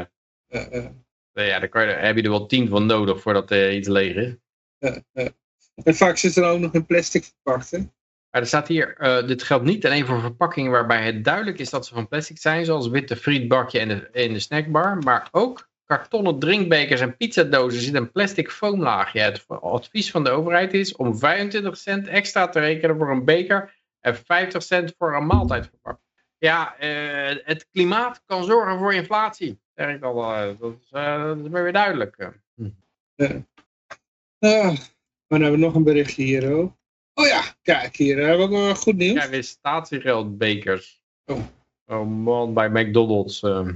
En klanten moeten daar een plastic toeslag voor betalen. Dus dan moet je het daar gaan inleveren. Dat, oh man. Het statiegeldsysteem is een ingewikkelde operatie. De vraag is of de klanten de statiegeldbeker aanschaffen en ook weer naar ons terugbrengen. Zo werden herbruikbare bakjes en bekers in bedrijven in Frankrijk introduceerden al snel verzamelobjecten. Ja, je kan het als currency gebruiken op een gegeven moment natuurlijk. eh, als er statiegeld op zit, dan, eh, ja, dan eh, kan je... De vraag is, moet je ze dan in box 3, als je 10.000 van die bakjes thuis hebt liggen, moet je dat in box 3 opgeven? Als iemand wil omkopen, hè, de vrachtwagen vol met eh, gebruikte bekers. Ja, ja. Een Luxemburgse bankrekening laten storten. Ja. Maar we hebben ook goed nieuws. Het gaat hier om een Baanse boer die moest omgekeerde vlaggen weg laten halen. Maar die is toch naar de rechter gestapt en uh, het- het niet. En het moest van de rechter, hè?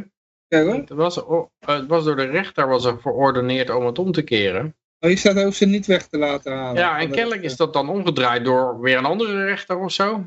Ja, een De provincie Utrecht eiste dat hij de vlaggen zou verwijderen met een flinke dwangsom als stok achter de deur. De boer stapte naar de rechter en die oordeelde vandaag dat de vlaggen mogen blijven wapperen met als reden vrijheid van meningsuiting. Ja. Nou ja, misschien dat, dat, eh, dat de provincie Utrecht niet naar de rechter was gegaan of zo, maar gewoon maar een dwangsom had ge- uit, de, uit, de, uit de neus had gepeuterd. Dus zou kunnen. Ja, mooi. Zijn blij. Ja. We hebben normaal gesproken niet zoveel met vlaggen, maar eh, ja, als je dan een vlag ophangt, hang dan gewoon op zijn kop. Ja, precies. Oekraïnse vlag ook op zijn top, op ons erboven kunnen hangen misschien. Ja, idee. Ja, het wordt eh compromis. Dan zegt ze, oh nee, you're a Poetin, uh, Poetin-lover. Of een Poetin-pijper. eh. Eh, Ja, hou op met die Poetin-lover. Ehm, even kijken, hier waren we. Eh, aanklacht tegen, oh ja, ja, kennen we nog, de, de white supremacist, de, de U-haal-nazi. Want ja, de, alle, bijna alle aanklachten tegen hem zijn gedropt, hè? Ja, maar dat, daar zat ook weer iets in van, eh, van een... eh, een eh, eh, dat, dat, dat, dat- was het een soort FBI-actie of was het ook weer... eh, Ja, dat, dat, dat weet ik nog niet, maar dat, er, heeft er wel alles van weg natuurlijk. Dat is gewoon weer een uh, zakzinnige hebben gevonden die... Uh, ja. Ja, of, of, er kwam ook memes voorbij van uh, zo'n chat... hoe dat? Zo'n kopietje van de chat... van, you wanna date with me? Kom me dan even ophalen in een uur terug. dat is het adres, weet je wel? Ja, ja, ja. Hij dacht gewoon op een, op een Tinder date te gaan. Ja, neem wel een nazi-vlag mee hoor. ja, vind ik sexy. oh man. Ja, hoeveel mannen zouden er niet in trappen? ja. ik las daar ook iets over. Ik zie het hier niet staan, maar um, dat daar ook een luchtje aan zat inderdaad. Uh, ze hadden niet verwacht dat een nazi er zo uit zou zien, hè? Ja, het is natuurlijk raar dat je die Indiaanse white supremacist en zo. Ja, misschien dacht hij, nou, hakenkruis is een teken van geluk. ja, in India is het, uh, maar staat hij nou de andere kant op in India? Of ik weet nooit hoe dat zit. Ja, het zit de andere kant op, ja. Maar de, ja. Maar hij is niet typisch white supremacist. Maar, maar ze zijn al aan het pushen dat een white supremacist niet, niet per se white hoeft te zijn, hè? Oh, dus ja, je kan ook gewoon ehm, moslim white supremacist hebben en... Een zwarte white uh, supremacist. Ja. ja. Ja. dat is inderdaad al een keer gezegd uh, in uh, debatten. Dat er, een, er was een, een, een, republikein en die was nou ja, van Afrikaanse oorsprong, zeg maar. En is bij zijn verre voorouders ergens. In ieder geval, hij was niet blank. En er werd daar gezegd, ja, maar hij is wel blank, want hij heeft blanke talking points of zo. ja, ja. Het was ook al eerder gebeurd met uh, was een homo die niet helemaal meeging in, in de... Ik weet niet, wie was dat nou ook weer? Ja, ja, ja ik denk die Jale of zo. Uh. Ja, ja. En er werd dan gewoon gezegd, ja, je bent niet echt een homo. Want uh, ja, dat, het raar is dat als jij zegt, ik ben een vrouw, dan moet, dan moet geaccepteerd worden dat jij een vrouw bent. Want ja, jij hebt dat zo besloten. Maar als jij zegt in homo, dan kan iemand anders kennelijk zeggen van, nee, jij bent geen homo. Dus ik kan dat gewoon ontkennen. Omdat jij uh, de verkeerde politieke standpunt hebt of zo.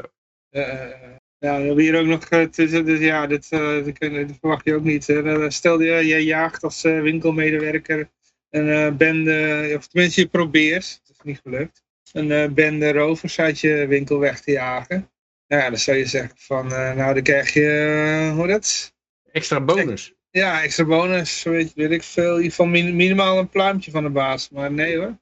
Deze dames die werden ontslagen. En wat is dat nou? Wat is daar nou weer de reden achter? Want je, dat is de policy, hè? En uh, dat, ik denk dat dit ook van die hele ESG-bullshit vandaan komt. Mm -hmm. Want uh, ja, die, uh, die zwarte die zijn, zijn allemaal onderdrukt, hè? Vier, 450 jaar lang slaaf geweest. En ja, dus ze hebben nog wat in te halen. Dus zij zijn vroeger ook beroofd en onderdrukt. Ja, dat zou kunnen, ja. Maar het, raar, het raar is natuurlijk, je ziet ook al een heleboel van die bedrijven die sluiten nou vestigingen in moeilijke gebieden in San Francisco. En in, in omdat ze gewoon, er wordt zoveel gestolen dat het, dat het niet overeind te houden is. Eh. Maar als ze, als ze dat dan baseren op 450 jaar slaven, nee, ik bedoel, uh, Californië was geen eens een slavenstaat. Nee, nee dat is ook zo. Waar baseren ze het dan op? En ik vind, uh, Bob Murphy die heeft daar een paar hele goede podcasts over gemaakt over die slavernij. Dat dat niemand heeft echt verdiend is aan slavernij. In de zin dat slavernij is gewoon een dom en slecht systeem en improductief. En uh, eigenlijk verliest iedereen eraan. Alleen de slavenhouder verdient er misschien, verliest er iets minder aan dan, dan, de, dan de slaaf.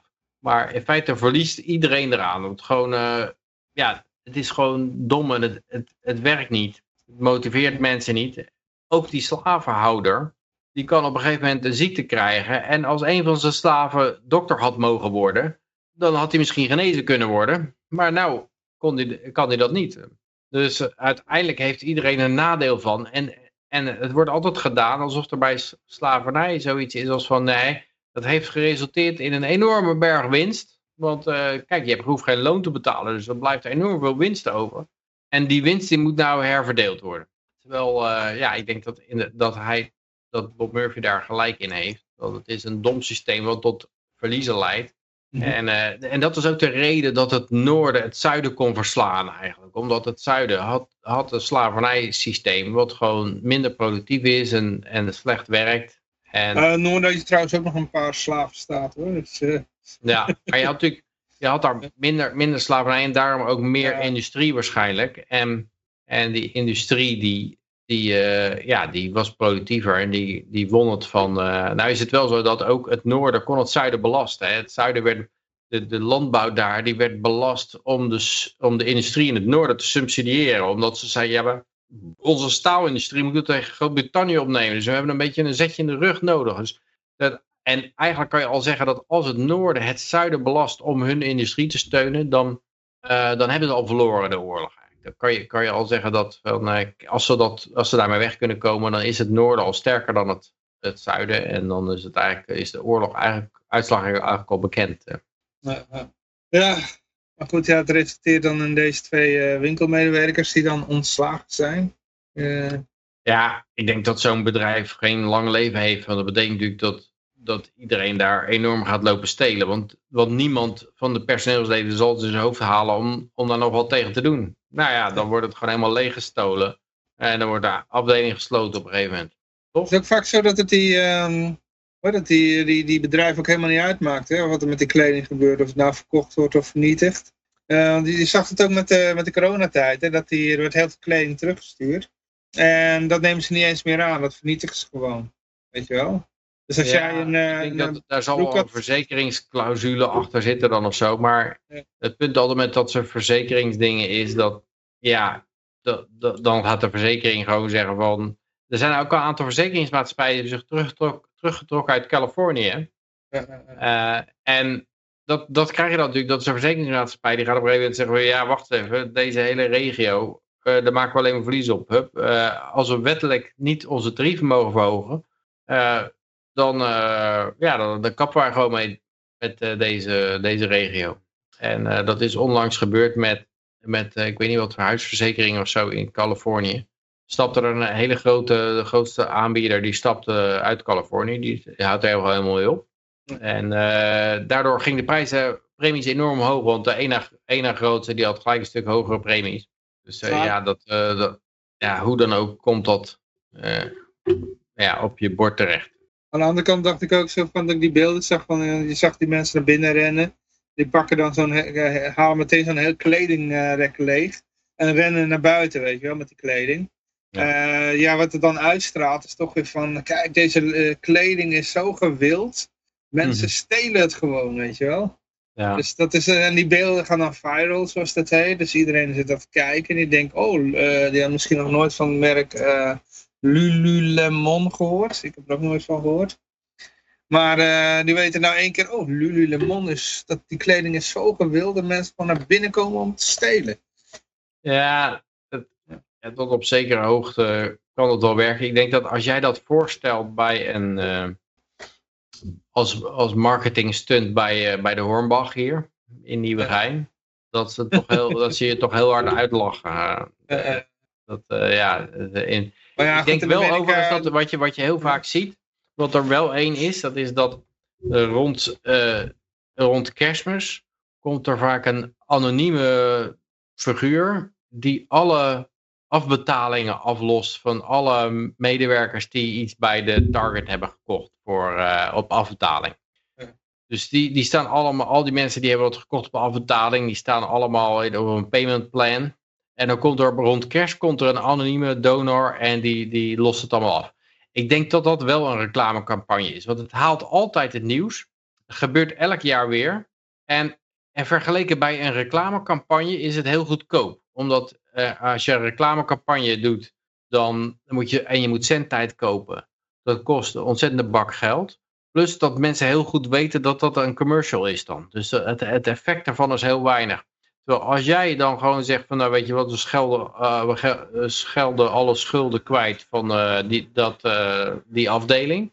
Dan heb je een gratis nieuwsberichtje. Je komt in het nieuwssegment in plaats van het reclamesegment. En je, je, ja, je krijgt dus alle publiciteit die je wil hebben voor je, voor je brand.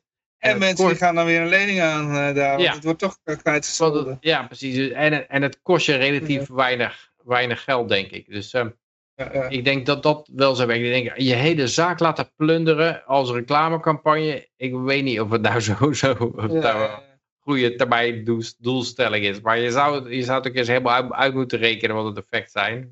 effect is. Ik heb, het, Ja, ik heb een beetje vertrouwen in de marketingafdelingen. Sinds Bud Light ben ik een beetje het vertrouwen kwijt in dat die lui precies weten wat ze doen. ja. Nou, op zich valt het nog wel mee, want het is gewoon in, in een winkel worden even een paar, eh, paar rekken worden even leeggejast, ge- ge- geroust. Ja, dat kost hem niet- echt niet zoveel, maar eh, de beelden gaan wel viral en iedereen kent nou de naam Lululemon.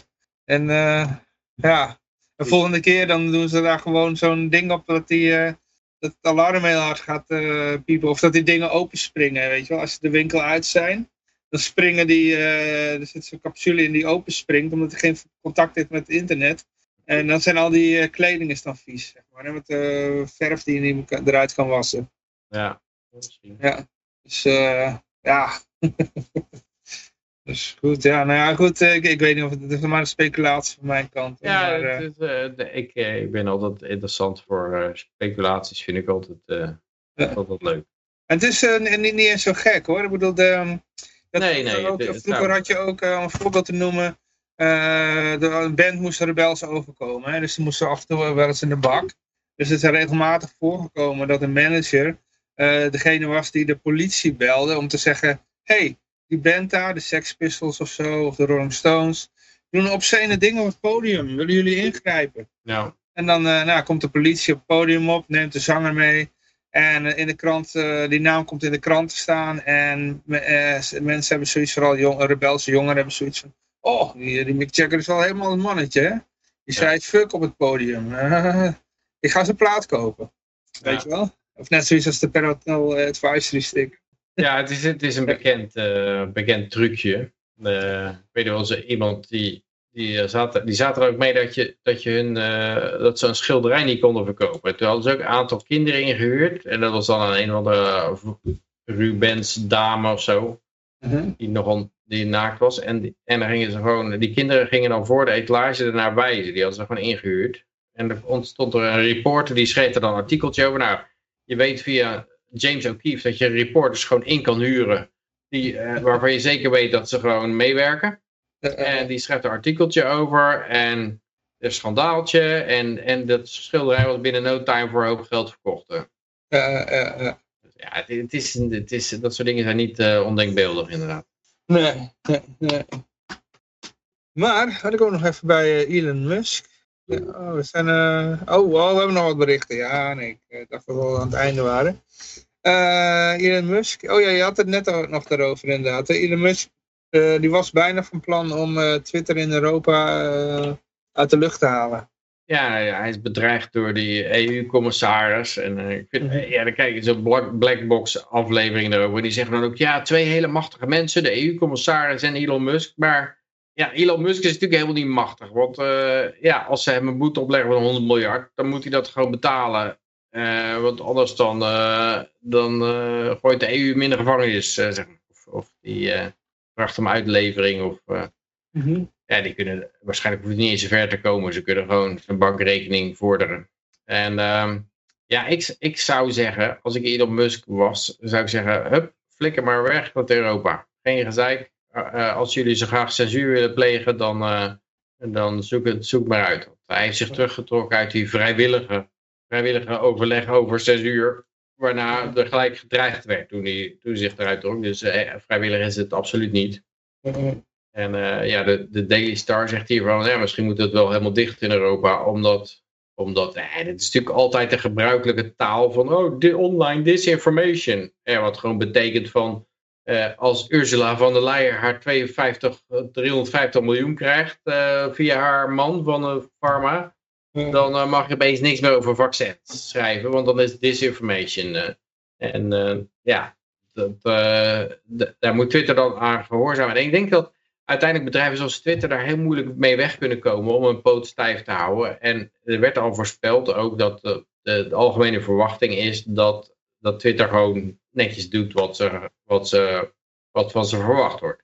Ja. Dus ik, ik denk dat de enige oplossing toch echt is gedistribueerde social media. Mhm. Die, eh, die oncensureerbaar is. Waar gewoon geen CEO is, geen hoofd, geen marketingafdeling, geen bedrijf achter zit.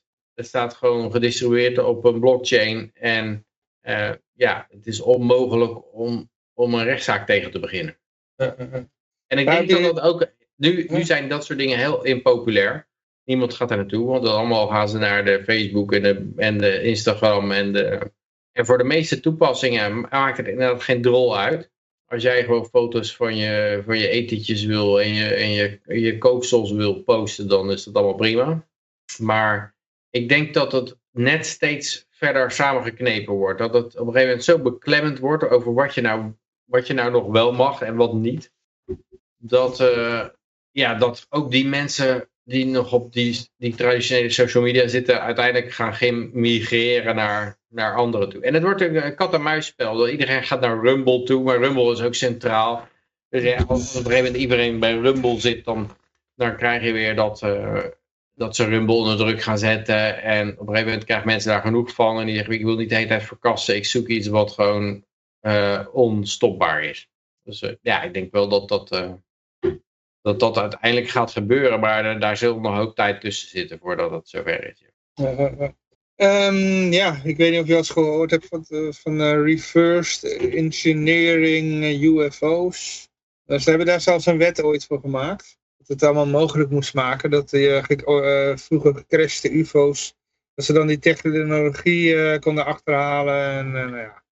De tonnen met subsidies, nou niet eens tonnen, ik denk echt miljarden aan subsidies gaan er naartoe. Uh, en ik denk ook dat dit, dat dit soort berichten is ook het bewijs dat het echt niet om, om ufo's te doen is. Maar ja, om, gewoon om de subsidie. Hè? ufo's will remain mysterious without better data. Dus ze hebben nog steeds subsidie nodig. Dus net zoiets als dat quantum computing, weet je wel. Dat, ja. Blijft ze ook maar geld naartoe smijten.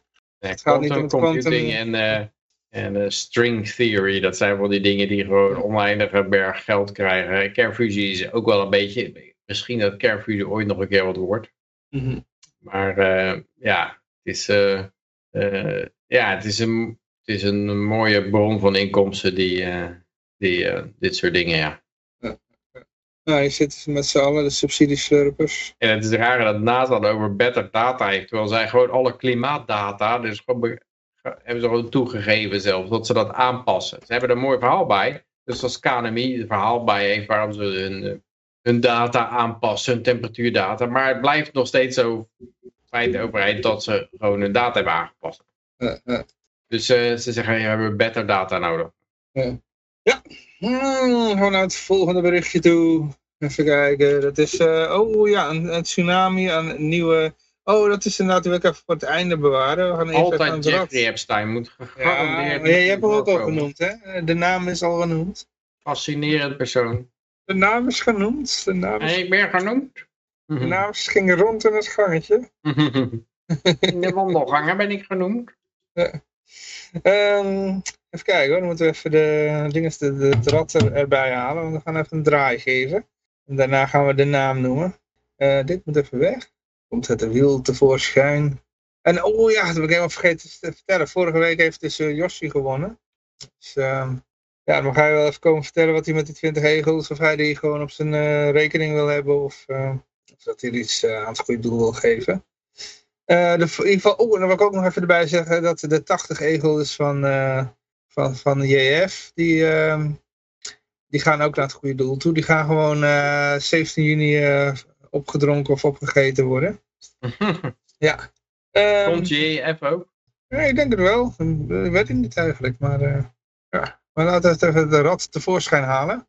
Nou, er mogen nog veel meer namen op, wat mij betreft. Dus uitroepteken Ron Paul in de chat, dan kun je nog even snel uh, erbij komen. Als je op Vrijheid Radio uh, valt, dan uh, gaat hij naar volgende week toe. En, nou ja, goed. 3, 2, 1 en nu ben je te laat. ja, daar gaat hij. De winnaar is staatsvijand, staat er geloof ik. Ja, staatsvijand is de winnaar. Gefeliciteerd. Ja, dus, hoppakee. Nee, dan gaan we even naar de laatste uh, twee berichtjes toe. Uh, ik zal even de tv weer erbij halen. Hoppakee. Ja, Epstein. Er is een tsunami aan data weer bekend geworden. Ehm, waarschijnlijk komt het allemaal van de Virgin-eilanden vandaan. Heb ik het vermoeden. Er is een rechtszaak gaande tussen hun en JP Morgan. Ehm, even kijken, er is, eh, zijn allemaal namen weer onthuld. Dus uh, kijken, Pieter Thiel komt zelfs tevoorschijn. Chris Rock, maar dat scheen dan een vergissing te zijn. Dat moest Chris Tucker zijn. Ehm, maar ja, de naam is wel genoemd. De naam ging, uh, zat in zijn agenda. Waarschijnlijk bedoelde hij Chris Tucker. Heeft hij gewoon een vergissing gemaakt. De andere komiek. Um, ja, Richard Branson komt ook nog even voorbij. Maar ja, het gaat allemaal om etentjes die, uh, die, uh, die organiseren en dan nam die allemaal mensen mee. Dus uh, ja, goed. Ja, je weet niet in hoeveel mensen daarvan wisten wat er aan de hand was. Of, ik vind het al een beetje, een beetje vaag, dit soort etentjes. Stel je weet, hij, hij geeft een hoop geld aan wetenschappers en jij bent een wetenschapper en je wordt uitgenodigd voor zo'n etentje. Dan ga je naar zo'n etentje toe. Ja, maakt dat jou gelijk een, een complicit figuur? Of, uh, ja, ik, ik uh, geloof daar niet zo in. Nou, ik heb nog wel even door zitten lezen. Er zat ook wel uh, gasten bij dat, dat je echt dacht van... Want dan kwam hij echt met een zwaar minderjarig model ook nog aan zitten. En dan werden ze een beetje gekoppeld. Ja. Dus ja, het is... ja, ik, ik, ik hoorde laatst een podcast ook over een beetje hoe die te werk ging. Ja. En uh, het is allemaal een beetje omvloerst en onduidelijk met die Brits-speler. We hadden vorige week ook over gehad. Oh, ja. Het is, uh, ja, die, die Brits-speler die moet natuurlijk de opleiding betaald worden. En eigenlijk, uh, ja, die zat eigenlijk Bill Gates een beetje te verleiden en had een affaire mee gehad. En dan wordt er niet direct gezegd van, ja, je moet zoveel... Je moet aan deze filantropische stichting meedoen, want ik heb informatie over jou, over die Brits-speler. Maar ja, er wordt een beetje daar gehint. Hij deed het allemaal heel, heel subtiel en omslachtig. En uh, het, is, het is allemaal niet direct duidelijk of het, hoe, wanneer het afpersing wordt. Hè. Maar ik denk dat de personen in kwestie die daar die, uh, ja, wat informatie uh, ja, die in, een, in een moeilijk pak zaten, dat die wel heel goed wisten dat ze afgeperst werden. Ja, Lijkt mij. Ja, volgens mij waren er ook wel mensen die zich natuurlijk al te graag lieten afpersen. Hè. Die ehm, Bill Clinton die kwam er al te graag daar uh, naar het eiland toe, hè? Ja, maar Bill Clinton zou ik ook weer niet durven zeggen dat, dat je Bill Clinton afperst.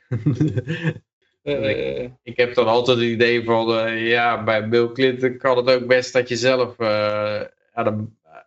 die drie keer in je achterhoofd schiet of zo.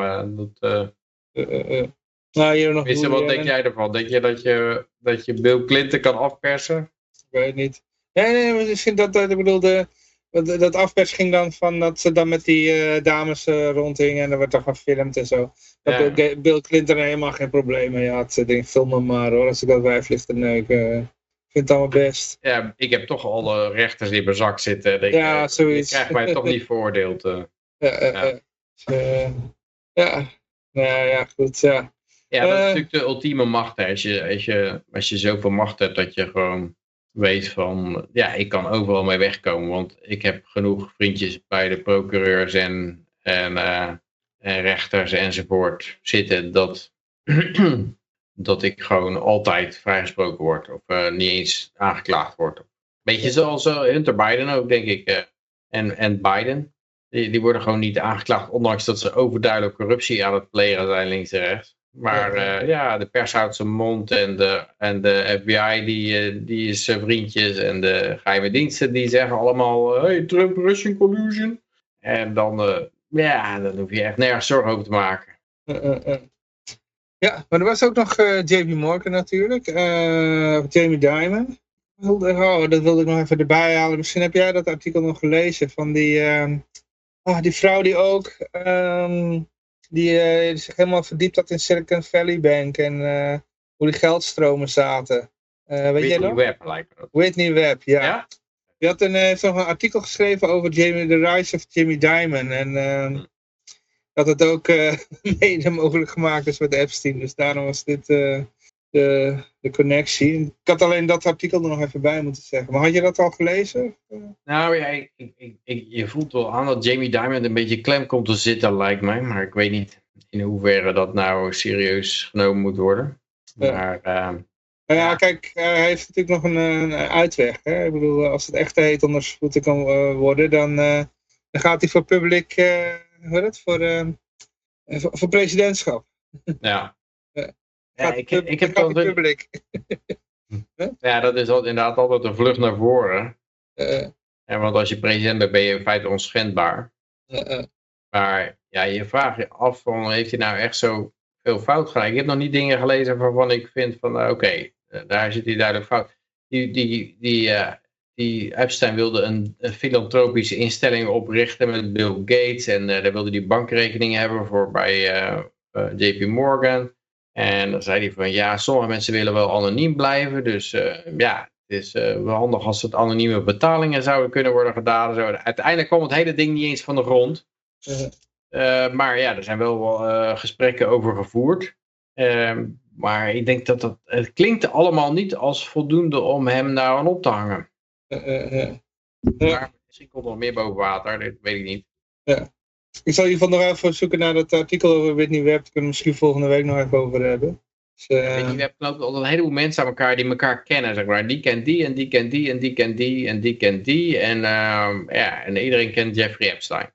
Dan denk ik altijd van, ja, uh, so what? Uh, iedereen kent iedereen in een bepaalde, op een bepaald niveau. Ja, het is toch een ons kent ons wereldje. Zei je? een ons kent ons wereldje. Ja, het is net zoiets als de bekende Nederlanders. Ja, iedereen kent elkaar. Ja, en dan is er één pedofiel. Zo zijn ze nou allemaal uh, schuldig aan. Zo. Ik, ik, weet het niet. Ik, ik, ik, ja, het, het hangt er vanaf in ho hoeverre je iemand kent en, en wat je wist. En, ja, want het, het, hele verhaal ook met die Epstein is dat hij, had één keer een prostituee benaderd en die was midden, minder jaar. En daar was hij voor veroordeeld. Ja, dus en, voor, voor, ja kijk, er zijn er meerdere geweest. Alleen er is eentje die er een, uh, echt een succes en rechtszaak heeft gevoerd. Ja. Dus dat is tot een schikking gekomen. Ja. Dus, ja. En toen kreeg hij een beetje een uh, friends deal, want er werd tegen de rechter of de aanklager gezegd van ja, dit is een intelligence asset, dus dan kan je above your pay grade afblijven. Uh, en um, ja, daarna werd hij met fluwelen handschoenen overal aangepakt.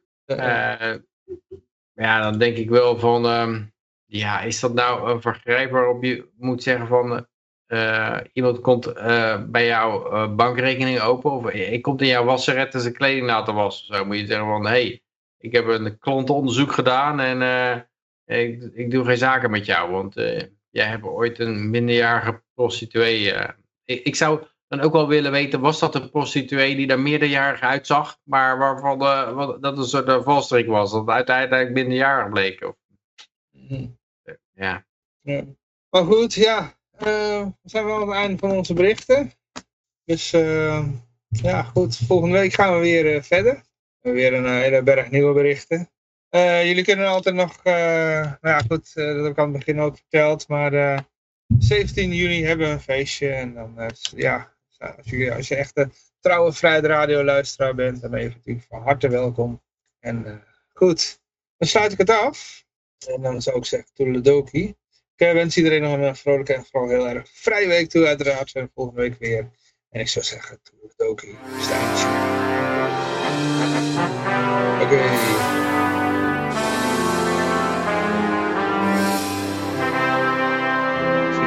Net ook bij. Ja, oké. Okay. Ophangen. Hey. Toedeledokie ja. maar weer. Hoi hoi. Hoi hoi.